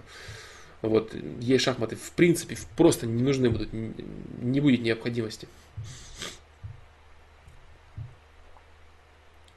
Бодров-младший как-то сказал, что свободный человек никогда не задумывается, свободный он или нет. В этом и есть, может, суть свободы. Не совсем правильно. Потому что очень часто э, есть еще другое выражение. Звучит оно следующим образом. Лучший раб это тот раб, который не знает, что он раб. Понимаешь? Поэтому можно быть не свободным человеком, не задумываться об этом, а считать, что ты свободный человек так или иначе считая, понимаешь? Нужно в обязательном порядке задумываться над тем, действительно ли ты свободен, действительно ли твоя личность может развиваться так, как ты этого хочешь, по-настоящему. И либо это ограничено определенными рамками. Анализ, самоанализ в этом, в этом моменте обязателен. Спокойной ночи, Расул Куатов. Надеюсь, ты получил хотя бы какие-то ответы на свои вопросы необходимые. А, Russian Rap. Александр, если у тебя видео на тему самоуверенности, и расскажи, как стать более уверенным в себе. Да, есть видео, называется оно «Уверенность в себе» и называется оно «Стеснительность». Заходи на канал, посмотри, есть два эти видео, они тебе очень помогут. Уверенность в себе и стеснительность. Так и называются. Два видео.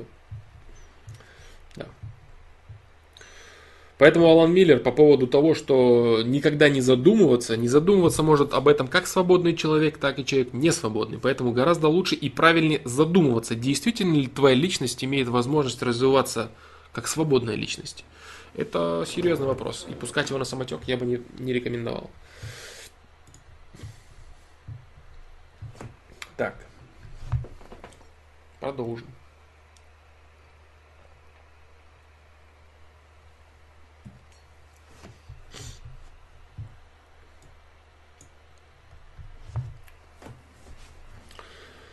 Серега Серега спрашивает, как научиться быть счастливым без денег? Интересует именно способ перестройки мозга, а не заменители наподобие любви детей и так далее. Э, счастливым именно без денег никак не будешь ты счастливым абсолютно без денег.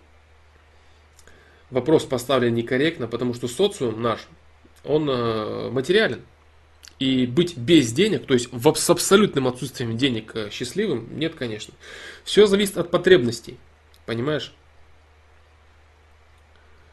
Э, Все зависит от потребностей. Твой вопрос будет правильно задать, задать следующим образом. Как э, перестроить шкалу своих ценностей? Понимаешь? Вот это правильно будет. То есть, если ты э, как стать человеком, который при умеренном достатке способен быть счастливым? Вот твой вопрос, понимаешь?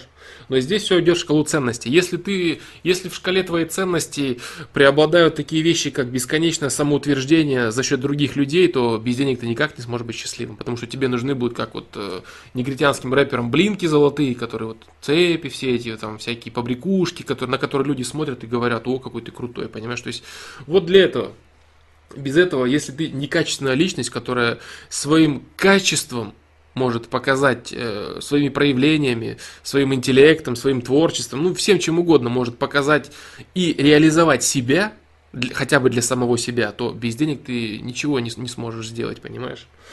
Вот. Деньги универсальное средство для залатывания своих комплексов. Вот так. Поэтому вопрос тут в другом.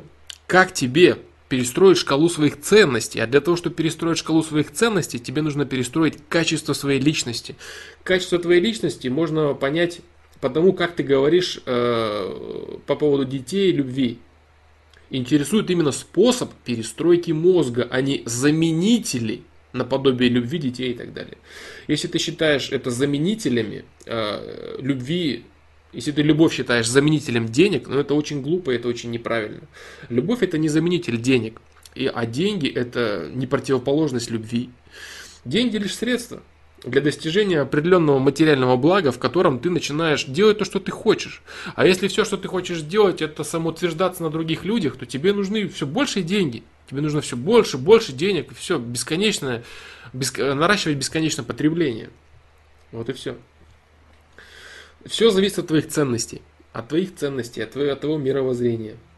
Поэтому для того, чтобы научиться быть счастливым э, с умеренным достатком, скажем так, не без денег. Без денег ты не сможешь э, купить себе одежду, еду, жилье и так далее. Это невозможно просто.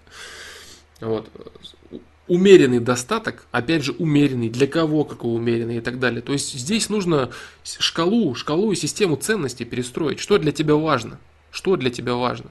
А если тебе нужны деньги бесконечные для того, чтобы набирать побрякушек, которыми ты будешь кривляться перед окружающими, как ты можешь быть счастлив без денег? Никак. Тебе нужно постоянно и все больше и больше. А если тебе нужны деньги только лишь для того, чтобы обеспечить своих близких и себя необходимым, например, а, определенной качественной одеждой, жильем и едой, и после этого вы будете развиваться со своим партнером или творить какое-то творчество – то здесь зачем тебе бесконечное зарабатывание все больше и большего денег? Зачем? Ты можешь творить свое творчество, находясь в среднем достатке. Но это опять же шкала ценностей, понимаешь? Кто-то не хочет творить творчество, кто-то хочет понты бесконечно колотить. А если ты хочешь колотить понты, то тут только бабки. Вот. Поэтому так. Дальше. Так. Дальше, дальше.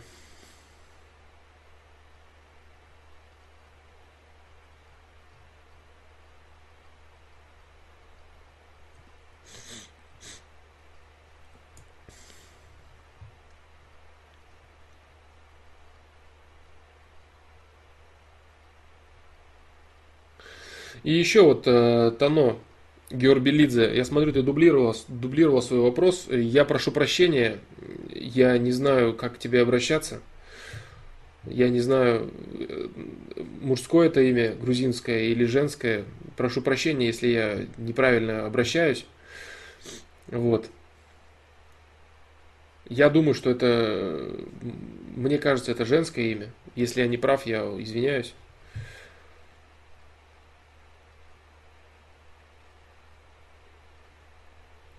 Какой, э, так, э, ты задавал, задавала свой вопрос э, второй раз по поводу прокачки мозга, известный мне. Немаловажный момент. Прокачки мозга в каком направлении? Понимаешь? То есть мозг можно прокачивать как с точки зрения логики, с точки зрения рассуждений, анализ информации, как и что это, понимаешь? То есть прокачки, как, как, какой прокачки? Чего именно? Что, что именно тебя интересует? Какие именно моменты в себе ты хочешь прокачать? Это, от этого тоже многое зависит. Понимаешь? То есть это в, в дополнение к тому, к тому твоему вопросу и к моему тому ответу. Дальше.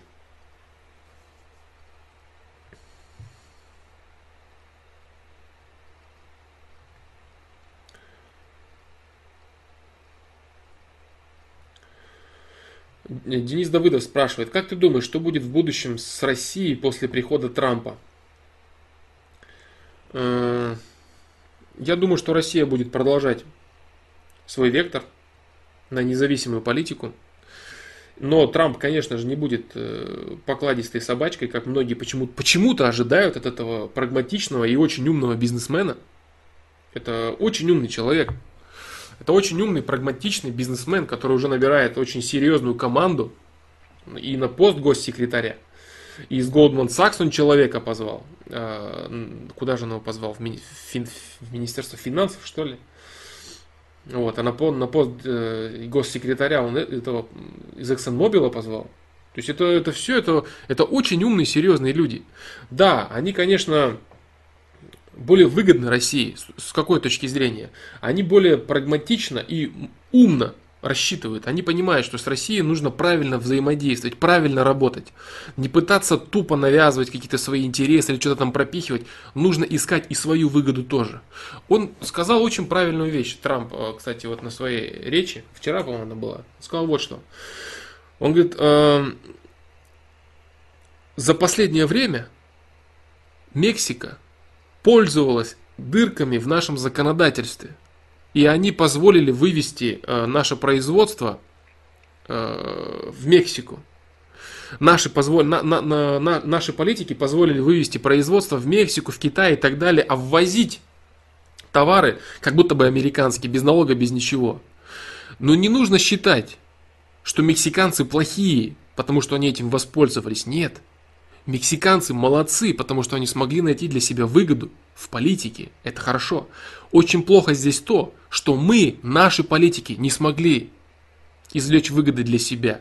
Нужно винить не их, что они нас обманули, какие они плохие, а себя, потому что они нас смогли обмануть. Они сделают выгодно для своей страны, а мы должны делать выгодно для нашей страны. Это очень правильно. И вот если эту концепцию приложить на собственную жизнь человека, не рассказывай, что тебя кто-то обманул, он плохой. Это твоя недоработка. Ты неправильно сделал, что кто-то тебя смог обмануть. Ты в этом виноват. Он сделал для себя. С точки зрения нравственности и правильности, это его проблемы. Он посчитал нужным это сделать. Но если он смог с тобой это сделать, значит ты не прав. Это очень правильная вещь. Вот так.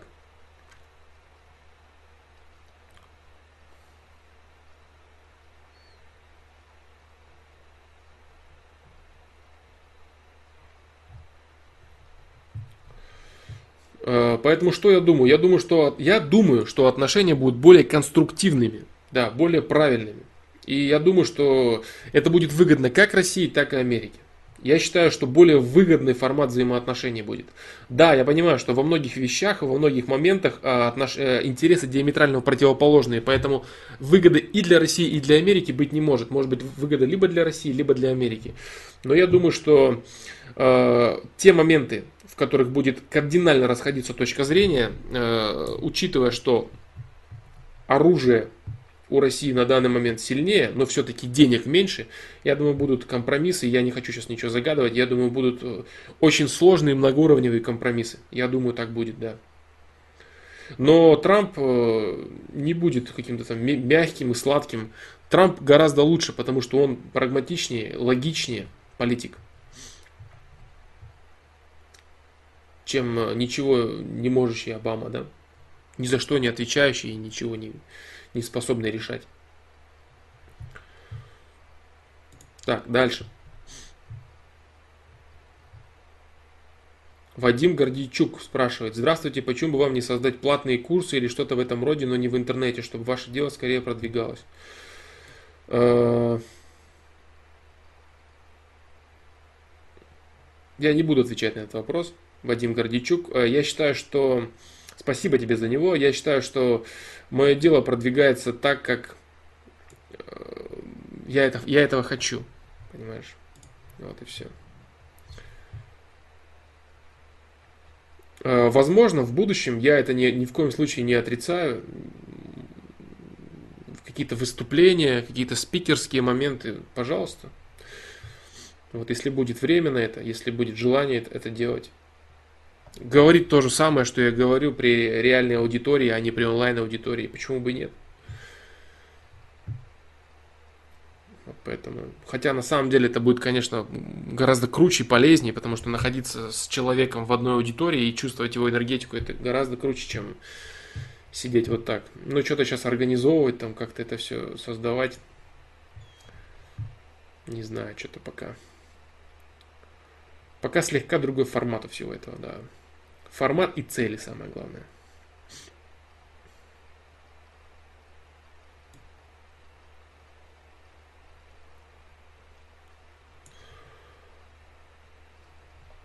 Так, это все уже было, отвечал.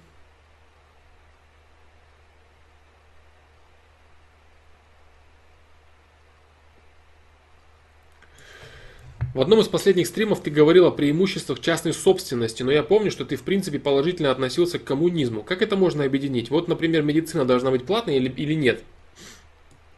Ай, хороший вопрос. Но снова наш любимый. Политический. Да.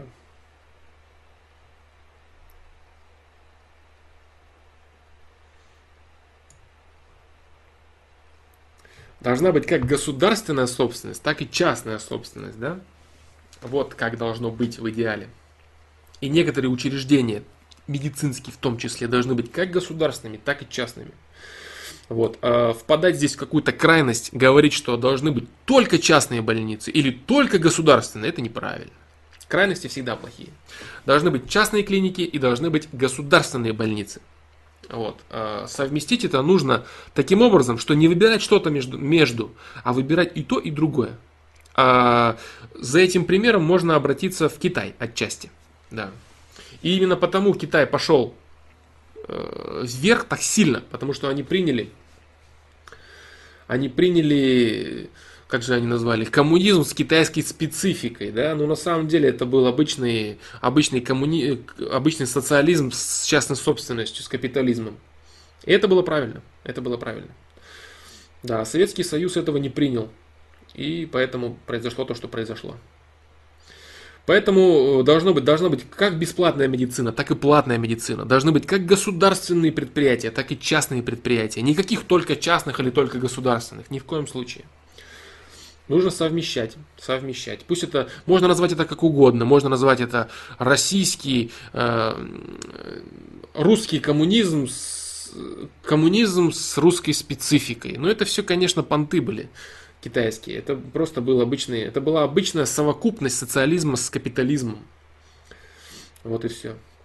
Должна быть в обязательном порядке э, финансовая и промышленная прослойка э, так называемой элитой, хоть это слово все не, не любят и терпеть не могут, но это должны быть серьезные собственники.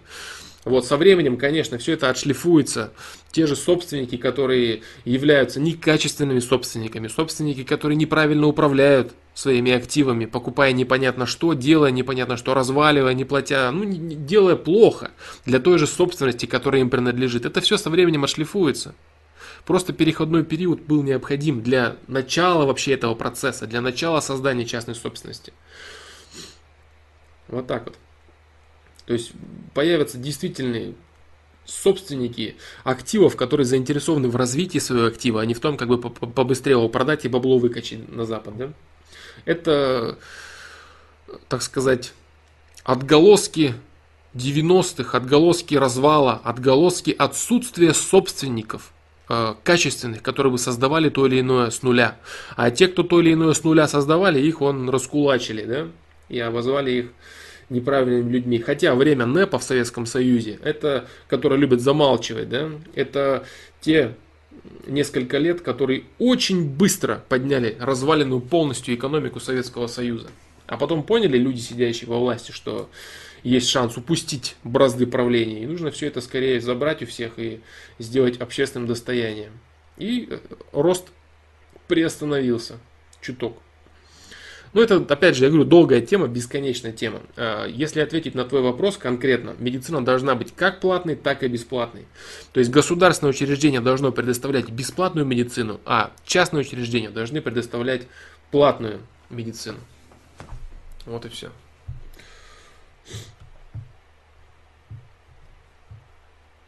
И таким образом будет существовать конкуренция. Если частные будут делать слишком хорошо и доступно, будет не востребовано государственное. Поэтому государству придется вкладывать, чтобы платить зарплаты, чтобы люди ходили и так далее. Вот. Если частное вытеснит полностью государственный, пожалуйста, значит государство не делает качественным. Но государство должно будет э, грамотно регулировать частные клиники, чтобы там были не заоблачные цены, в которые могут прийти только люди определенного класса. Это все время. Это все нужно, для всего этого нужно время. Новая Россия, э, Россия с частной собственностью, существует очень мало времени для наличия частной в ней собственности, которая бы э, представляла из себя так называемую новую Россию после распада Советского Союза. Да? Очень мало с точки зрения исторического промежутка, даже учитывая быстрый обмен информацией. Для, все это очень серьезные длительные процессы. И формирование промышленных и финансовых элит, из тех людей, которые там поначалу себе там все нахапали и все это разбазаривают. Вот, формируется новый класс. И будет формироваться еще. И может быть какие-то определенные переделы будут. Это все время, время. Ну все, ладно, не буду я погружаться в этот вопрос. Э, наш любимый политический бесконечный вопрос.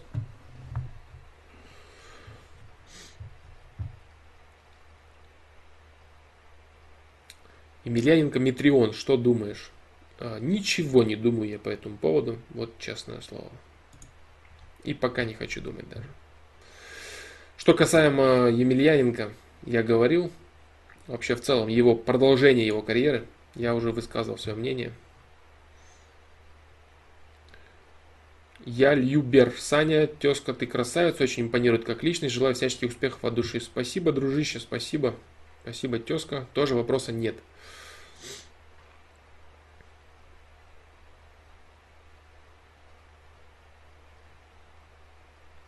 Так. Дальше.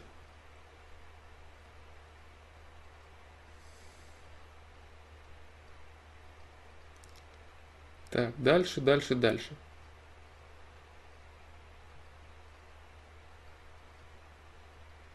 А, кстати, да, вот дискуссия развилась неплохая. Э, Лишар Тимиров говорит, Green 3, когда медицина платная и в частной собственности, то из нее делают конфетку, а если она бесплатна, то многим людям нет до нее дела, если с нее не получить денежную выгоду. На это есть ответ, да, который Green 3 дала. Когда медицина платная, врачи не будут заинтересованы вылечить кого-то, а будут впаривать постоянную кучу недешевых лекарств, анализов, платные консультации и так далее. Да, это две крайности. Это две крайности, которые можно наблюдать сегодня. Если это бесплатная клиника – то всем на все плевать, никто ничего не делает, все убого и плохо.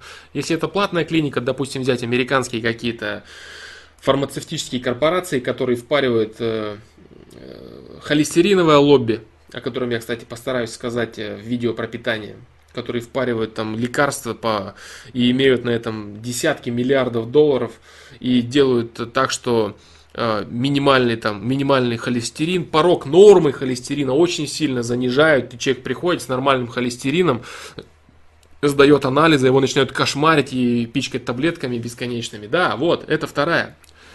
Почему это проблема? Почему так в Америке? Потому что Америка это бизнес. Америка это не государство в полной мере. Америка это бизнес. Один большой бизнес. Потому что Америка держится на ФРС, которая частная компания, которая кредитует Америку. У Америки нет даже своих денег. Это государство, не имеющее собственных денег. Поэтому вся Америка это один большой бизнес. Поэтому Трамп, как президент этого бизнеса, это замечательный президент. А государство, допустим, Китай, оно как государственное, так и частное. Наибольшим образом это государство смогло более или менее совместить в себе все это. Поэтому я говорю, нужно совместить. Нужно найти середину, чтобы была определенная конкуренция, здоровая конкуренция и здоровое регулирование, как э, в бесплатной государственной медицине, так и в платной частной медицине. Просто спортом занимайтесь и не будет никакого холестерина. Вот это точно. Не переедать, кушать правильное, сбалансированное, всеядное питание и заниматься спортом. Про лекарства. Мама мне покупает дорогие витамины и говорит, пей, мразь, у тебя иммунитет слабый. А я не пью просто потому, что себя я чувствую хорошо и считаю нет надобности в витаминах. И может быть будет гипервитаминоз и так далее. Не верю, что, что витамины необходимы всем, ибо же организм сам находит. Наверное, находит он то, что нужно. Да, да, ты правильно говоришь, Лорнест. Все эти бесконечные витамины для э, профилактики это не совсем правильно. Если человек действительно чувствует себя плохо, э, тогда нужно, нужно лечение. Да. А если мама тебе говорит, что у тебя иммунитет слабый, значит, если он у тебя действительно слабый, их нужно пить. А если он у тебя не слабый и тебе дают их для профилактики, то этого делать не нужно. А если он у тебя слабый и организм показывает какие-то конкретные симптомы этого факта слабого э, иммунитета, тогда да.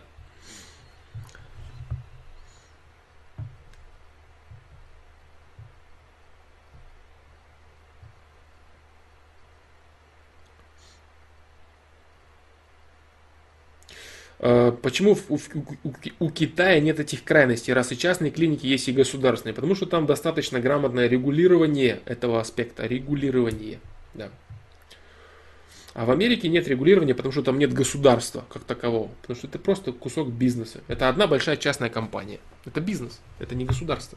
Что такое государство вообще? Вот кто знает, что такое государство? Для чего оно вообще, для чего оно вообще надо? Государство существует для регулирования классовости. Оно существует для того, чтобы защищать незащищенный финансово класс от финансово защищенного. Оно существует как некая, некий баланс, чтобы э, частные собственники не так сильно угнетали неимущих, чтобы был баланс между неимущим классом и классом имущих. Как в Европе, например, э, где там существуют э, всякие профсоюзы, которые защищают класс работяг от класса собственников. Вот что такое государство. Государство должно выполнять роль э, примирителя между классовостью. Вот и все. Между классом богатых и классом бедных. Это вся роль государства.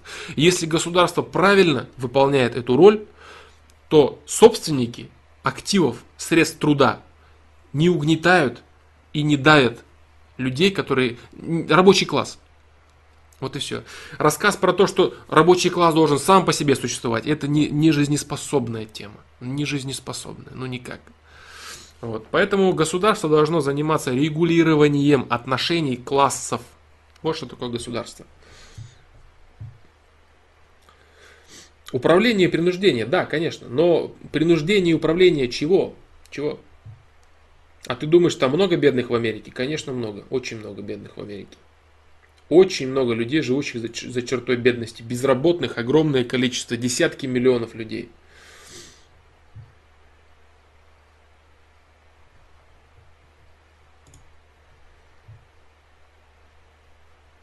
Да, Кеннеди убили именно из-за этого. Шимпанзе, правильно ты говоришь, но не будем развивать эту тему. Так, ладно, а, дальше. Я говорю, бесконечная политика. Бесконечная политика. Баланс. Короче, я думаю, что баланс. Вот Грин 3 твой вопрос опять, да, про политику. Вот он опять вытек в небольшое обсуждение. Всякой всякости. Дальше. Шугар Драмс, привет, Флом. Как думаешь, стоит платить 50 тысяч рублей, чтобы нашли болезнь и отмазали от армии? Или лучше самому искать? Я просто не знаю, к каким врачам идти и так далее. Э, я не буду отвечать на твой вопрос, потому что я не знаю, нужно ли, чтобы тебя отмазывали от армии. Можешь ли ты сам искать, будешь ли ты это делать, правильно ли это? Я не буду отвечать на этот вопрос. Не знаю, надо ли вообще тебе, чтобы тебя отмазывали от армии. И как это делать, я тоже не знаю. Поэтому я ничего не буду отвечать на этот вопрос. У нас в семье все предприниматели, но замечаю, что у сестры и брата жесткая западная философия. Скажи, как зарабатывать большие деньги, но при этом не потерять себя? А затягивает у них рыночные отношения. Никак, виноградный лист. Никак. Это правда жизни. А, если ты начинаешь заниматься... У человека есть выбор. У человека есть выбор. Либо погрузиться а, в гонку зарабатывания денег, либо остаться самим собой, так сказать, человеком. Если ты э, погружаешься в заработок денег, он вытесняет все остальное. И рассказы про то, что я смогу и останусь, нет, не останешься. У тебя будет исключительно так называемая западная жесткая философия. Да. Никаких уступков, никакой любви, никакой дружбы, никакого равенства, ничего. Давить, ломать всех, кого можешь, и все. Только так. Это выбор человека. Это как раз таки то, о чем я говорил, э, отвечая на вопрос, э, не помню, к сожалению, как зовут, вот недавно, когда он говорил, что как быть счастливым без денег. А, когда он неправильно сформулировал вопрос, это ценности. Если твой брат с сестрой занимаются предпринимательством и э, занимаются им очень серьезно, значит они включились в эту гонку. И они будут заниматься этим, пока не, пока не умрут от старости или вообще не умрут и будут... Это бесконечное колесо. Бесконечное колесо без остановок. Достигая любой вершины, ты видишь следующую и несешься, сломя голову, все ломая на своем пути. Тебе ничего не интересует, кроме бесконечного увеличения денег. Только так. Либо ты вообще в этом не участвуешь, либо ты в этом участвуешь, нет такого, нет такого понятия мера. Это то же самое, как пить в меру. Либо ты пьешь, либо ты не пьешь. Либо ты гонишься, либо ты не гонишься. Если они гонятся, нет никаких, нет никаких не потерять себя. Все, ты просто э, маленький, маленький механизм большой структуры по бесконечной гонке за деньгами. Только так. Ты сидишь с, любыми, с любым количеством денег, и ты вечно недоволен, ты думаешь, что делать и так далее, ты несчастлив. Ну, вот так это. Ты теряешь себя, да. Ты теряешь При э, в, в начале гонки за бабками ты теряешь себя. Нет, это не крайность. Это центр как раз таки и есть лореност. Центр при том, что ты... Крайность это нищета. Э, крайность это нищета. Понимаешь? А здесь ты выбираешь э, умеренный доход при обеспечении необходимых потребностей и не претендуешь на большее. Потому что большее будет отнимать все твое время, всю твою личность и все твои силы. Ты будешь думать только об этом.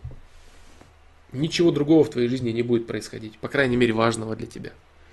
Как умножить бабки, как умножить бабки, как увеличить бабки. Больше ничего тебя не будет интересовать. Деньги уже становятся самоцелью. То есть, э, если деньги для человека, который живет э, на среднем и ниже уровне, они являются средством, то есть я, я куплю то-то для того, чтобы делать то-то. А человек, который идет дальше, у него деньги, чтобы делать еще больше деньги. И так до бесконечности. Должности, чтобы занимать должности. Деньги, чтобы делать еще большие деньги. Должности, чтобы иметь еще большие возможности, чтобы зарабатывать деньги. То есть деньги ради денег начинаются, и это бесконечно. Да.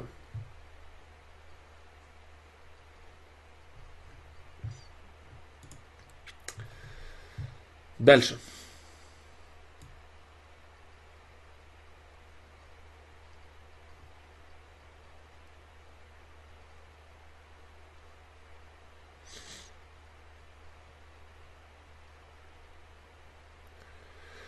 Дмитрий Бондарук. Как реализовать потребность в признании или что сделать, чтобы такой потребности не было? Спасибо. Э, такое, такая потребность будет. Такая потребность будет до тех пор, пока ты э, качественно не реализуешь все свои навыки. Дмитрий Бондарук. Э, она будет, эта потребность, и это абсолютно нормально. Об этом я говорил в видео «Чего хотят мужчины». Каждый мужчина хочет признания. И признание того признания, чтобы мужчина еще сам себя признал. Но просто так на голом месте самого себя признавать э, мужчина не может. Ему нужны факты. Факты. Сделанное что-то конкретно, либо признание со стороны других людей. Вот. Но признание то или иное нужно, и это абсолютно нормально. Э, не нужно считать, что э, да, после признания мужчина начинает когда он уже осознал, что он признает, он, что, что он признан обществом, он начинает понимать свою ценность, свою значимость, он начинает развиваться дальше. Но первый шаг это определенное э, признание и э, как-то шарахаться от этого или считать, что это не нужно, или вот это мне не надо, заниматься самообманом каким-то, это неправильно. Э, как реализовать потребность в признании, все зависит от твоих ресурсов, что ты можешь сделать, э, что ты можешь создать что ты можешь улучшить, что ты можешь показать. Э, раскрой свои ресурсы. Вот и все. Раскрой свои ресурсы максимально качественным образом. Если у тебя коммуникация, может быть ты спортсмен хороший, может быть ты человек науки, может быть ты можешь что-то показать людям, рассказать или улучшить что-то. Может быть ты хорошо можешь работать руками, может быть ты хорошо можешь работать мозгами, хорошо можешь работать языком, говорить что-то, выступать. Что ты можешь, то и сделай. Насколько хорошо, насколько тебе это доступно. Вот и все. И ты реализуешь свои навыки. Это бесконечное саморазвитие собственной личности и поиск того, чего ты можешь делать лучше всего. Вот и все. Это очень, очень, очень, очень простая вещь, но в то же время очень сложная для понимания. Юрий Самарин, приветствую тебя. Да, приветствую тебя на стриме. С Новым годом!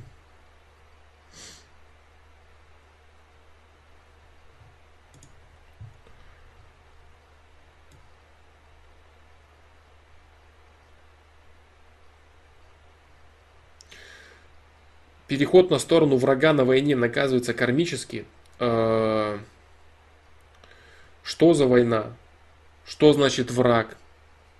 Может быть, тебе внушили на гражданской войне, что твой брат это твой враг. Понимаешь? Может быть, гражданская война идет. Политики вас рассорили. И брат убивает брата, и переход на сторону брата, это наказывается кармически. Нет, это, видишь, ну, ну, ну, нужно шире смотреть. Шире смотреть на вопрос, и если ты задаешь какой-то конкретный вопрос, нужно иметь четкие рамки этого вопроса. Да, поэтому все зависит от ситуации. Э, наказывается кармически предательство своих близких людей, предательство своих ценностей, отказ от любви, отказ от э, людей, которых ты любишь, которые тебя любят. Вот это проблема. Отказ от своих близких людей. Вот так.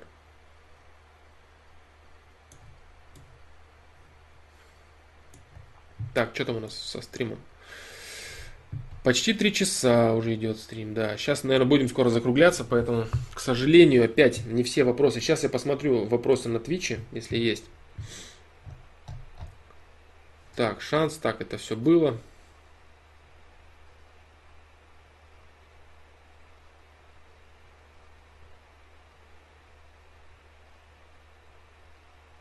Считаешь ли ты, что людям пропагандируется идиотизм сторонников заговора, особенно среди тех, кто претендует на то, чтобы быть умными, якобы развивается? И кто-либо, когда высказывает заговор, его сразу клеймят РНТВ пересмотрел и так далее. Я отвечал на, на, на сайте на этот вопрос по поводу теории заговора, что изначально это дискредитировалось. Ну, что, что такое заговор, теория заговора, заговора? Вся теория заговора заключается в том, что есть определенные люди, которым принадлежит печатный станок, печатающие доллары. Вот и весь заговор. Больше нет никакого заговора. Люди, печатающие деньги.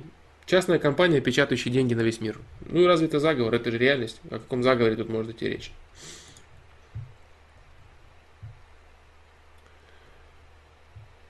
Так. Э, я постараюсь сейчас пройтись по всем ответам. Постараюсь, если даже придется затянуть чуть стрим. Да, да, сейчас, сейчас, я, я, я продолжу, я продолжу немного отвечать, постараюсь я ускориться. Просто я говорю о том, что новые вопросы лучше не задавайте, потому что я вряд ли до них дойду. Новые вопросы лучше не задавайте, да. Так. Что делать, э, Ферандер спрашивает, что делать, если не получается общаться с другими людьми в реальной жизни? Обычно я могу отвечать да, нет, ну или просто игнорировать, хотя я хочу участвовать в жизни коллектива.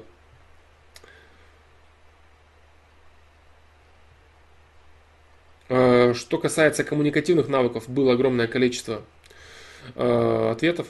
Ферандер. Поэтому мне сейчас добавить нечего.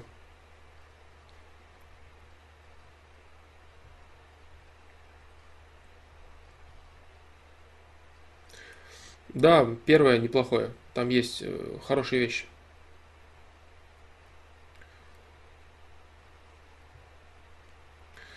Э, джентльмен. Фломис такое поверье в том, что если сбрить первые усы, побрить ноги, ноги то волосы начнут расти быстрее, их станет больше, они становятся жестче и темнее, вырастают клочками, вообще ужас. Правда ли это, если тут такие какие-то нюансы, что обросла хорошая борода? Да, есть, э, это действительно так, что волосы начинают расти быстрее. Если ты хочешь, чтобы росла хорошая борода, нужно несколько раз сбривать ей, чтобы это все росло ровно. Но у разных людей растительность разная на лице. Есть куча разных способов, я не мастер в этом, как можно увидеть. Поэтому я не скажу ничего на этот счет.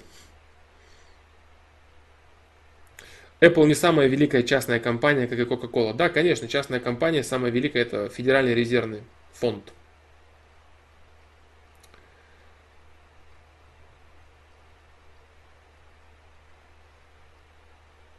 Федеральная, Федеральная резервная служба, точнее, какой фонд. Так, да. Так, так, так, Twitch. Сейчас посмотрим, есть ли на Good Game какие-то Так. Так, так.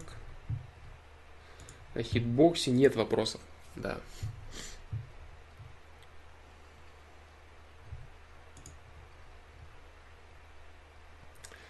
Так, так, так, так. Tactical Genius Studio. Александр, такой, такой к вам вопрос. Познакомился несколько месяцев назад с одной девушкой. Поначалу общались... Так, сейчас. Так, так, так, продолжения там не будет, да? Нет, не будет. Поначалу общались хорошо, много общих интересов, но она стала часто мне врать, стоит ли продолжать мне, мне это общение. Что это способ самоутверждения. А, если человек тебе врет, значит, он недостаточно для тебя открыт, значит, у вас есть недостаточное количество взаимопонимания. Самое главное, что тебе нужно понять, тебе нужно понять, действительно ли хочет этот человек раскрываться тебе. Вот очень часто некоторые люди, они начинают э, сильно сближаться. Они начинают сильно сближаться э, с другим человеком, не поняв до конца, хочет ли он действительной близости. Очень часто люди хотят лишь манипуляции. Они хотят лишь сблизиться для того, чтобы односторонне использовать. А они все набиваются в какие-то друзья, в какую-то открытость, в какое-то взаимопонимание, в какое-то там построение. А другому это не надо. Абсолютно не надо. Он закрыт. Он одиночка. Он с тобой постольку, поскольку это устраивает его интересы. Твои интересы он учитывать не хочет, сближаться он не хочет, его все устраивает так, как оно есть. Тут очень важный вопрос в понимании приоритетов человека, с которым ты начал общаться. Понимаешь, какая, какое дело? То есть, если ты э, видишь, что девушка пока боится тебя, почему люди врут друг другу? Потому что они боятся друг друга. Они не хотят, не хотят открываться не хотят показывать себя настоящего. Очень часто девушка может врать поначалу, она боится, как ты это воспримешь, как ты это примешь. Может быть, ты расстанешься с ней, или ты не примешь ее каких-то аспектов, понимаешь? То есть она начинает врать.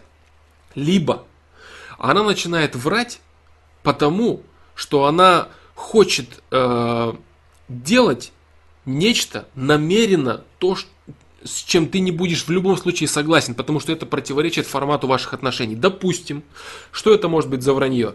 Например, э, она втихаря от тебя встречается с другим парнем. Вранье? Вранье. Она считает, что пусть этот будет и пусть этот будет. Вот он формат вранья. Значит, этот человек предает ваши отношения. Значит, это не вранье, это предательство. Другой формат вранья. Она, допустим, курит и скрывает это от тебя и боится, что если ты об этом узнаешь, ты ее не поймешь, трали и так далее. Это уже боязнь раскрыться. Здесь нужно человека раскрывать. Объяснить ему, там, курит она или что-то она делает, это ее выбор. Пожалуйста, ты объяснишь ей свою точку зрения, что ты по этому поводу думаешь, правильно это, неправильно это, стоит ей бросать, не стоит ей бросать. Если вы не договоритесь, она продолжит это делать. Если ты это примешь, вы дальше будете взаимодействовать. Если ты категорически не приемлешь этого, вы не будете взаимодействовать, нет вопросов. Понимаешь? То есть здесь именно надо понять, что это за такое вранье и э, хочет ли человек открыться. Либо он врет так, чтобы и дальше э, продолжать тебе, так сказать, эксплуатировать в одностороннем порядке. Понимаешь? Вот это ты должен прочувствовать и понять. Если ты напишешь, о каком именно идет э, речь вранье, может быть, я более полно смогу тебе объяснить. Врать начала. Что, что, что, что, что за вранье? Какое вранье? Ты где была? Я была с подружками, а на самом деле я была в ночном клубе. Или в, какой, какой, какой формат вранья? Если вот, вот пойми, еще раз тебе говорю, человек боится раскрыться. Если человек боится раскрыться, значит на то есть причины. Значит, ты слишком агрессивно э, выказываешь на так называемые недостатки, на твой взгляд, человека, понимаешь? Э, начиная с самых обычных мелочей, до выдуманных хобби и тому подобного. Вот это значит, человек боится раскрыться. Значит, человек начитался огромного количества информации в интернете, всякой чуши, что надо быть вот таким, надо быть вот этим, надо иметь вот то, надо то. У человека огромное количество мусора в голове, которым он пытается создать свою личность. То есть человек закрывает свою личность огромной кучей выдуманного бреда и пытается сказать, вот, вот я вот это вот личность, это, да, это я, я на самом деле там это, то умею, вот это могу. Понимаешь, то есть человек боится показаться настоящим, боится показаться собой, тем, кто он есть. Придумал, что поступил на заочную форму обучения, хотя это не так. Но это обычное, обычное бытовое вранье для того, чтобы казаться лучше, чем ты есть на самом деле. Это второй, второй вариант, как раз таки, о котором я говорил. Вариант, когда человек боится показаться настоящим. Она подумает, она боится, что ты подумаешь, если она скажет, что она там э, не поступила, у нее нет того, она думает, что ты подумаешь о ней, что она недостаточно качественная, недостаточно развитая, тебе с ней будет неинтересно, ты ее бросишь и так далее, и так далее. А почему она так думает? Либо потому, что у нее мусор в голове, и она его начиталась, либо потому, что ты ведешь себя так. Дай ей понять, что если она будет говорить так, как есть, ты это примешь. Понимаешь? Ты можешь даже это говорить конкретно. Либо ты сам так себя ведешь, рассказывая только о своих каких-то бесконечных «я вот это могу, я вот это могу, я вот в этом великий, я вот в этом хорош». То есть ты показываешь пример хвастовства. И вы в итоге оба колотите понты друг перед другом. А так как ей понты колотить не в чем, ей приходится придумывать понты. Понимаешь, в чем проблема? То есть она придумывает понты, которыми она пытается привлечь твое внимание. А ты, получается, даешь ей какие-то реальные понты. Сделай правильный шаг навстречу искренности. Навстречу не выдуманным отношениям, где ты выдуманная личность с кучей понтов и масок, и она выдуманная личность с кучей понтов и масок, а где ты реальный человек и где она реальный человек. Но для этого нужна определенная смелость, определенный уровень отношений, при котором люди раскрываются другим. Если вы общаетесь первую неделю, то ничего удивительного. Она просто перед тобой колотит понты, и пока тебя боится, и может быть ты делаешь то же самое. Вот так, понимаешь? Вот такие дела. Поэтому дай ей понять. Дай ей понять. Э, как это сделать? Как дать ей понять? Постарайся рассказать ей какой-то свой минус. Какой-то свой недочет, какую-то свою проблему. Поделись проблемой. А может быть, все, чем ты делишься, это то, какой ты крутой и великий. Понимаешь? Покажи, что ты доверяешь человеку. Сделай первый шаг. Покажи, что ты доверяешь какие-то свои недочеты, минусы, с чем-то ты борешься, чего-то стараешься, делаешь и так далее. Наведи ее на мысль что ее недочеты ты тоже хорошо примешь. Покажи ей, что ты готов к реальному открытому общению двух настоящих людей, а не двух масочников. Вот такие дела. Вот это вот если вкратце, да, без особых каких-то э, вниканий в переменные твоей ситуации. Вот такой вот, вот такой вот ответ. Да. Дальше. Дальше быстро постараюсь. Так, так, так, так, так. Э, Виктор Иванов, привет, что думаешь об эксперименте со светом и двумя щелями, а также о биоцентризме, если слышал, это долгая тема, да, э, по поводу эксперимента света с двумя щелями я говорил неоднократно. А сериал «Викинги» и «Шимпанзе» я не видел, не смотрел, видел, да, часто рекламируется, но я его не смотрел. Да, быстро не хочу отвечать на этот вопрос. Сейчас я, пос... я пробегусь по чату, посмотрю, если есть какие-то быстрые вопросы, на которые я могу ответить, я на них отвечу. Если нет, значит на следующем стриме свои вопросы задавайте, задавайте на сайт. На сайт я ничего не буду говорить, как, как скоро я вернусь к ответам на вопросы. Ничего не буду говорить я, я постараюсь это сделать, да. Так, так, так, так. Быстро пробегусь, так. Так. Мария Гнусарева. Многие люди говорят, что раньше было лучше, комментируют это фразой «люди были добрее». Так ли это или это просто ностальгия по тем временам? Это не так. Э, потому что человек всегда думает, что раньше люди были добрее, потому что он сам был глупее и не мог объективно оценивать ситуацию. Люди, э, жестокость и любовь людей была на том же самом уровне. Да. Потому что все зависит от того, как человек сам может воспринимать это. Некоторые сейчас думают, что все очень жестокие, некоторые думают, что сейчас все очень добрые. Э, единственное, что люди сейчас интеллектуально более развитые, а голый интеллект, он всегда более, более жесток. Вот в этом аспекте только если. Вот, но говорить о том, что очень добрые люди были раньше, а сейчас их нет, спектр увеличился. И в сторону доброты, и в сторону жестокости. Поэтому если раньше было вот так, от нуля, а сейчас вот так, что было? Раньше были добрее или сейчас добрее? Нет, одинаково. Сейчас спектр увеличился просто. Люди стали более добрые, более нравственные, более знающие, более понимающие и более жестокие. В обе стороны люди увеличились. Дальше.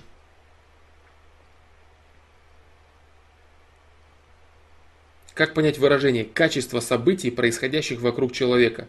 Качество событий, то есть это событие... Э, что такое качество событий? Качество событий это значит хорошие или плохие для человека. Вот так. Имеется в виду как с точки зрения его субъективной оценки, так и объективно. Потому что иногда человек может думать, что качественно плохое событие, я опоздал на Титаник. Субъективно это плохо, а объективно тебе повезло, бро. Вот, если я правильно понял твой вопрос.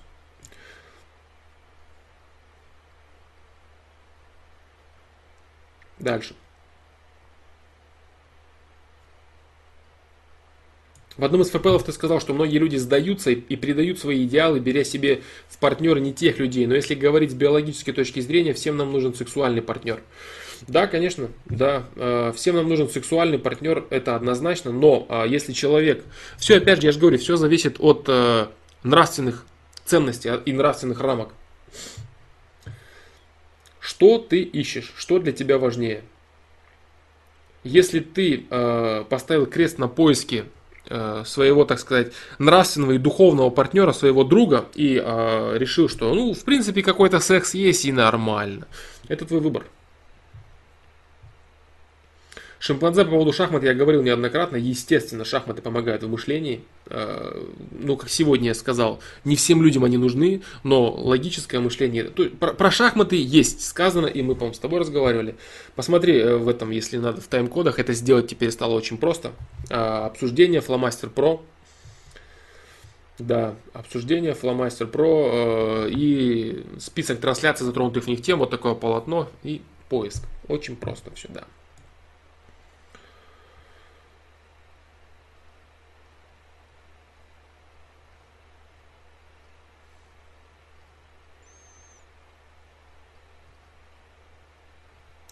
Что думаешь об Усидо, основная идея которого, что человек всегда должен идти к смерти и быть готовым к ней? Э, не бояться смерти. Э, секрет, секрет счастливой жизни в отструхе... В,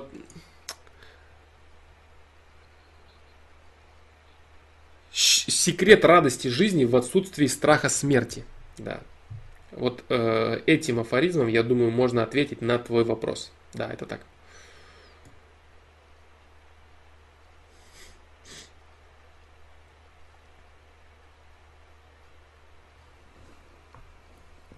Да.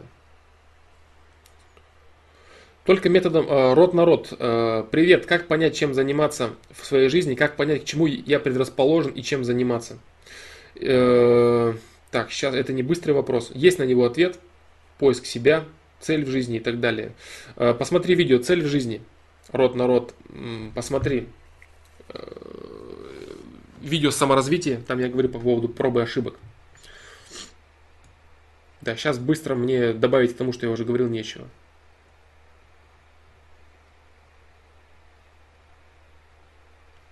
А, еще такой момент, Green 3 добавляет добавление вопроса к политику. И тогда зачем обязывать людей платить налоги, если не будет бесплатной медицины, доступного образования, еще каких-то сервисов, на которые должны идти налоги? Защита государства. Защита государства от внешней агрессии, от внешних факторов. И как раз таки работа по разделению а, классов. Это содержание огромного количества институтов и инстанций, суды, силовые структуры и так далее, и так далее. То есть силовые структуры это не значит, что это обязательно структуры, которые занимаются защитой э, прав э, богатого класса. Нет, э, я говорю, государство это машина по сбалансированию интересов э, классов. Вот, вот для этого деньги идут. Для поддержания институтов э, власти. Так.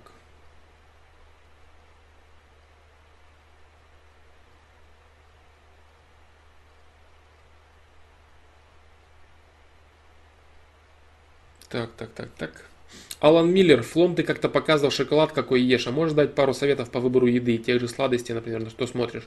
Очень часто я смотрю на новые бренды. Э, когда я прихожу в магазин, я стараюсь не покупать э, сладости каких-то очень если мы говорим про сладости, каких-то очень э, известных компаний, прям крайне-крайне известных, которые делают очень много и очень некачественно.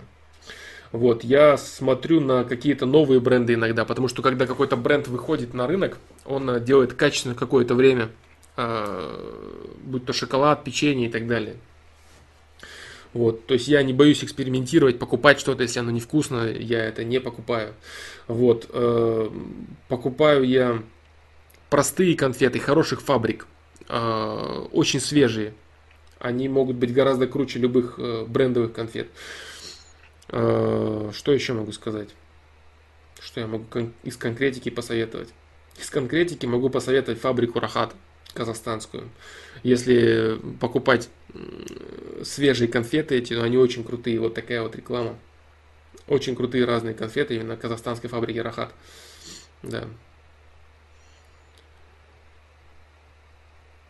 Да, пробуй новое, конечно, обязательно. Расширяй, свой, расширяй понимание своего мира. Пробуй, пробуй новое.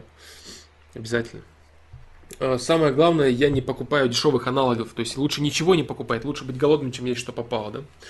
Вот, если ты хочешь купить какой-то, допустим, черный шоколад, и ты его пытаешься э, купить как можно дешевле, не стоит этого делать. Лучше купить, э, лучше кушать редко, если нет денег, но очень качественное, чем кушать часто, но что попало. Вот, не старайся искать заменителей. Допустим, ты видишь, э, макароны покупаешь, а вот есть такие же макароны, только они гораздо дешевле. Ты должен понять, почему они дешевле. Они дешевле просто потому, что бренд дешевле, или они дешевле, потому что они очень плохие, некачественные. Вот. Или, допустим, вот лекарства. Есть реальные аналоги лекарств, действительные, которые просто идет переплата за бренд, там куча списков в интернете, аналоги лекарств, где просто действующее вещество такое. А есть действительно продукт некачественный. Допустим, ты покупаешь кофе, там зерна кофе некачественные. Ну вот, допустим, имеет смысл там переплатить за Марагаджип, например. Э, очень хороший, очень хороший кофе. Мне нравится, допустим. Вот, и качественный, если те редкие случаи, когда я пью кофе, там, качественный кофе, молотый, настоящий, вот его есть смысл лучше попить. Вот так. Э, по поводу питания, что я, кстати, говорил шимпанзе в начале стрима, что я выпущу все-таки видео по поводу питания. Постараюсь я объять там много чего. И будет видео, да. Что я сейчас по порекомендую прочитать. Ну, прочитать я рекомендую книгу Уголева. Адекватная, теория адекватного питания. Только прочитать, а не посмотреть отзывы и видео всяких знатоков, которые такую хрень несут по этому поводу, что, что вообще в книге не написано. Самостоятельно, если прочитать, а не интерпретацию посмотреть.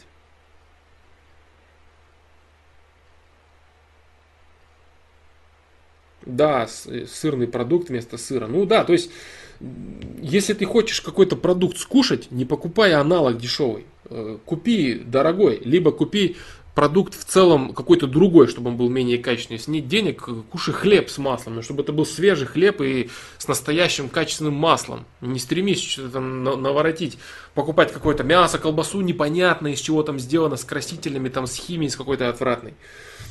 Вот. Рассчитывай свое меню таким образом, чтобы ты покупал максимально качественный продукт из того класса, который ты покупаешь. Пусть это будут только макароны, но это будут крутые макароны.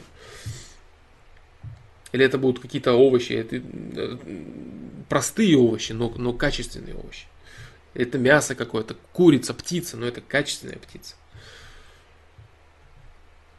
Да, да, никаких порошков, которые типа заменяют питание. Все это чушь, конечно же, полная. Ни в коем случае это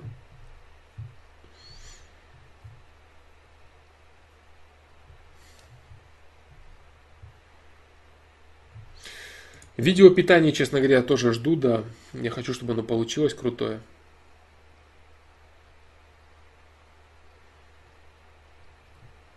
Да, вот так. А, люблю Ролтон, пусть дешевый и не полезный. Да, кстати, некоторые, некоторая лапша иногда вот это быстрого приготовления, которое не полезное, но она иногда очень ништяк входит.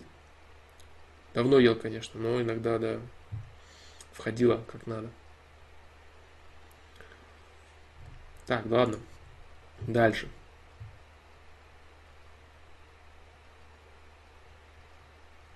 Влад Миллер.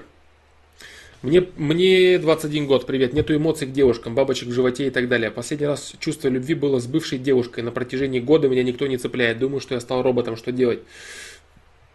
Год это мало. Если у тебя были действительно близкие отношения, если ты действительно испытывал достаточно высокое качество любви э, к своей девушке, вот, то вполне может быть такое, что ты еще не перестроил свой мозг и не способен строить новые отношения. Вот эти все попытки людей быстро абы кем заменить чего-то, в итоге все эти заменилки, они так получаются, они могут э, тянуться долго, из этих заменялок что-то может получиться, когда человек быстро пытается закрыть пробел, так сказать, в отношениях кем-то абы кем.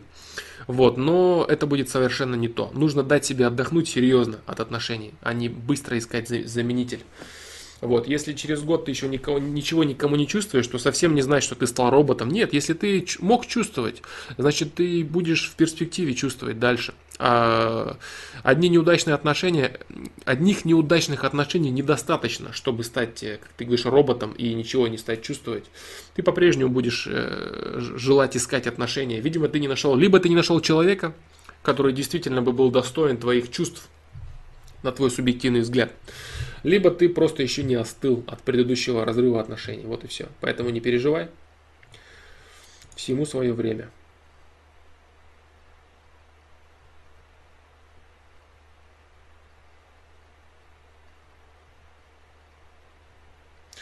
Как относиться к деньгам? Нужно ли любить деньги? Как привнести больше денег в свою жизнь? А, относиться к деньгам нужно с уважением. Нужно относиться к деньгам. Если ты относишься к деньгам без уважения, то это тебя может толкнуть в крайность нищеты. Если ты относишься к деньгам с излишним трепетом, то это может тебя сломать и увести в бесконечный поиск денег, где тебе больше ничего не важно и ничего не интересно. Поэтому к деньгам нужно относиться с уважением и с определенной опаской. Вот так. Потому что деньги это энергетика, деньги это сила определенная. Если ты недооценишь деньги, то они тебя оставят либо в нищете, либо сломают тебя и сделают своим рабом. Потому что некоторые люди считают, что если много денег, то ты человек свободный. Нет. Ты человек, который постоянно занят защитой и приумножением денег ради самих денег, и все, больше ничего. Ничего больше в твоей жизни нет, кроме как защиты денег и приумножения денег. Поэтому к деньгам нужно относиться с уважением и опаской. Да. Любить деньги – это глупость, потому что деньги лишь средства любить можно то, что ты можешь сделать на это, если ты правильно распоряжаешься ими. А задача человека не в том, чтобы как можно больше их заработать, или как ты говоришь, как приумножить, как сделать больше. Задача человека в том, чтобы правильно распоряжаться деньгами в своей жизни. А что такое правильно распоряжаться? Правильно распоряжаться это значит быть счастливым от корректного, от корректного, от корректного использования денег. То есть быть самому счастливым и делать счастливым своих близких. Если ты счастлив, и если счастливы твои близкие, значит ты правильно используешь свои деньги. Значит ты относишься к ним правильно. Если ты и твои близкие несчастливы, значит ты либо не уважаешь деньги, либо ты излишне много времени тратишь на деньги. Вот и все. То есть ты неправильно, э, если имеется в виду счастье твоих близких зависит от средств, да, от, от денег. Вот. Вот такие дела. То есть э, нужно относиться с, с большим вниманием и с большим уважением к деньгам. Э, с уважением, но не с, со страхом, не с пренебрежением, не с, с трепетом, который, о, деньги, там, это все в моей жизни, или там, я плевать на деньги. Нет. Не нужно крайности. Нужно понимать, что деньги – это определенная сила, это определенная власть над собственной жизнью, это определенное средство для достижения определенных целей. Но для достижения определенных целей, как только деньги становятся самоцелью, все, считай, ты потерял себя, и, скорее всего, шага дороги назад нет, потому что если ты начал играть во власть, власть самый сильный наркотик, и ты не сможешь никогда остановиться.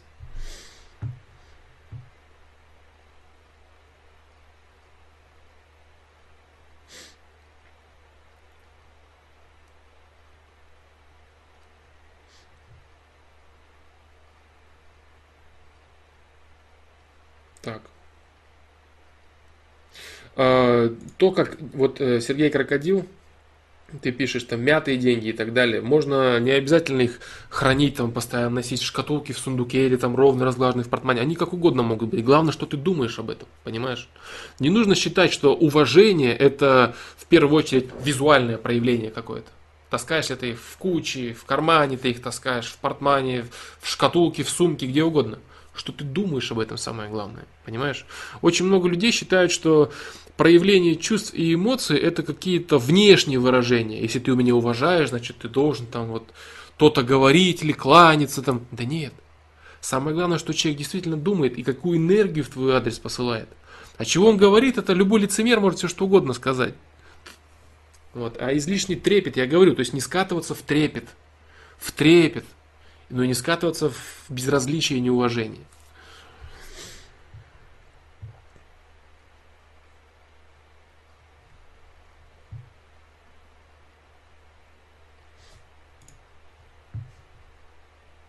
Так, дальше. Так, ну в принципе, в принципе, я думаю, что все на сегодня. Я думаю, что на сегодня все. Три с половиной часа практически по стрим прошел. Я думаю, что все, да. А, что я хочу сказать? Задачи на сегодня нет. А, задача. Если есть вам что добавить, если есть вам что добавить э, по поводу задачи, э, заданной в предыдущем 39-м ФПЛ, я советую вам это сделать. Я сказал, если вдруг кто вначале не услышал или кого не было, я сказал следующее, что э, все нужные условия были оговорены. Если что-то не было оговорено, значит это и есть часть ответа. Я не могу высказать все. Но единственное, что мне кажется, что я, быть, э, быть может, не добавил, что уровень нравственного развития у этих людей одинаковый. Уровень сознания, уровень нравственного развития и так далее. Больше ничего я не скажу, потому что это э, будет уже началом ответа.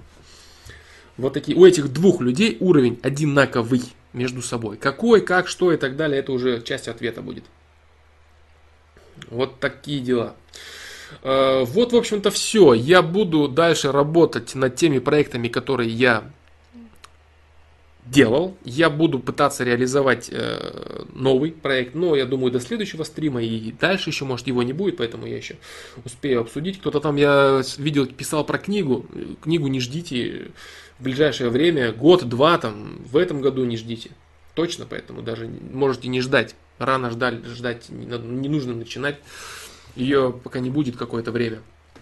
Вот, поэтому э, ответ, не знаю, когда выпущу, он коротенький будет. Ответ на задачу я выпущу в формате видео, я так думаю, да, я выпущу в формате видео и дам ответ на задачу. Поэтому у вас есть еще какое-то время э, ответить на задачу, если вы не участвовали в этом вообще, или если вы участвовали, но вдруг вы хотите что-то добавить. Вот, можете Вопрос, э, Юрий Самарин, вопрос задачи в предыдущем, в 39-м ФПЛ. Посмотри в тайм-кодах, там с самого верха написано задача и внизу тоже задача. Задача очень интересная, очень важная. И очень много людей ну, удивительным образом, ну, мне очень приятно, это очень хорошо, это очень правильно. Они заморочились над этой задачей. Вот, и попытались найти на нее ответ. Это, на мой взгляд, полезно. Вот так. Вопрос, вопрос я сейчас не задавал. А, я задавал этот вопрос на прошлом ФПЛ, еще раз говорю, на 39-м ФПЛ. Там написано задача. В тайм-кодах можно тыкнуть на этот тайм-код, и ты услышишь задачу. Это задача. Вопро- ответ будет на задачу в формате видео. Когда он будет, я пока не знаю, но он тем не менее будет. Также будет, когда не знаю, опять же, но тем не менее будет видео про питание. Сейчас что-то вот ни с того ни с сего активная пошла деятельность на этот счет шатко-валко продолжается вопрос э, работа видео о профессии и э, введение нового проекта. Вот такие дела. А, куда можно ответ свой написать? Tactical Genius Studio. Ответ можно написать на сайт. А, вот ссылка. Flamaster Pro, а, только без live. Просто flamaster.pro. Там есть обсуждение Flamaster Pro. Ты увидишь там много большое количество ответов. Либо к, в комментариях. В комментариях трансляции. Этот, эта трансляция скоро появится в записи. Можно к этой трансляции оставлять, можно к предыдущему FPL оставлять ответ на сайте, в комментариях, где угодно. Ну, только не здесь в трансляции, потому что это не нужно. Да? Вот такие дела. Поэтому всем спасибо, ребят, кто пришел. Всех еще раз с наступившими праздниками, с Новым годом, с Рождеством. Я постараюсь следующий стрим провести по расписанию ничего не буду загадывать, но всем постараюсь. Думаю, что сегодняшний стрим получился интереснее, сегодняшний выпуск. Ответили, я думаю, что получилось ответить на много разных вопросов интересных. Прошу прощения у всех, до чьих вопросов я не дошел. Уже 3,5 часа, в принципе, идет э, трансляция. Оставляйте свои вопросы на следующий стрим. Э, задавайте свои вопросы на сайте. Когда-нибудь я в любом случае доберусь до них и постараюсь на них ответить. Вот, поэтому всем спасибо и до новых встреч.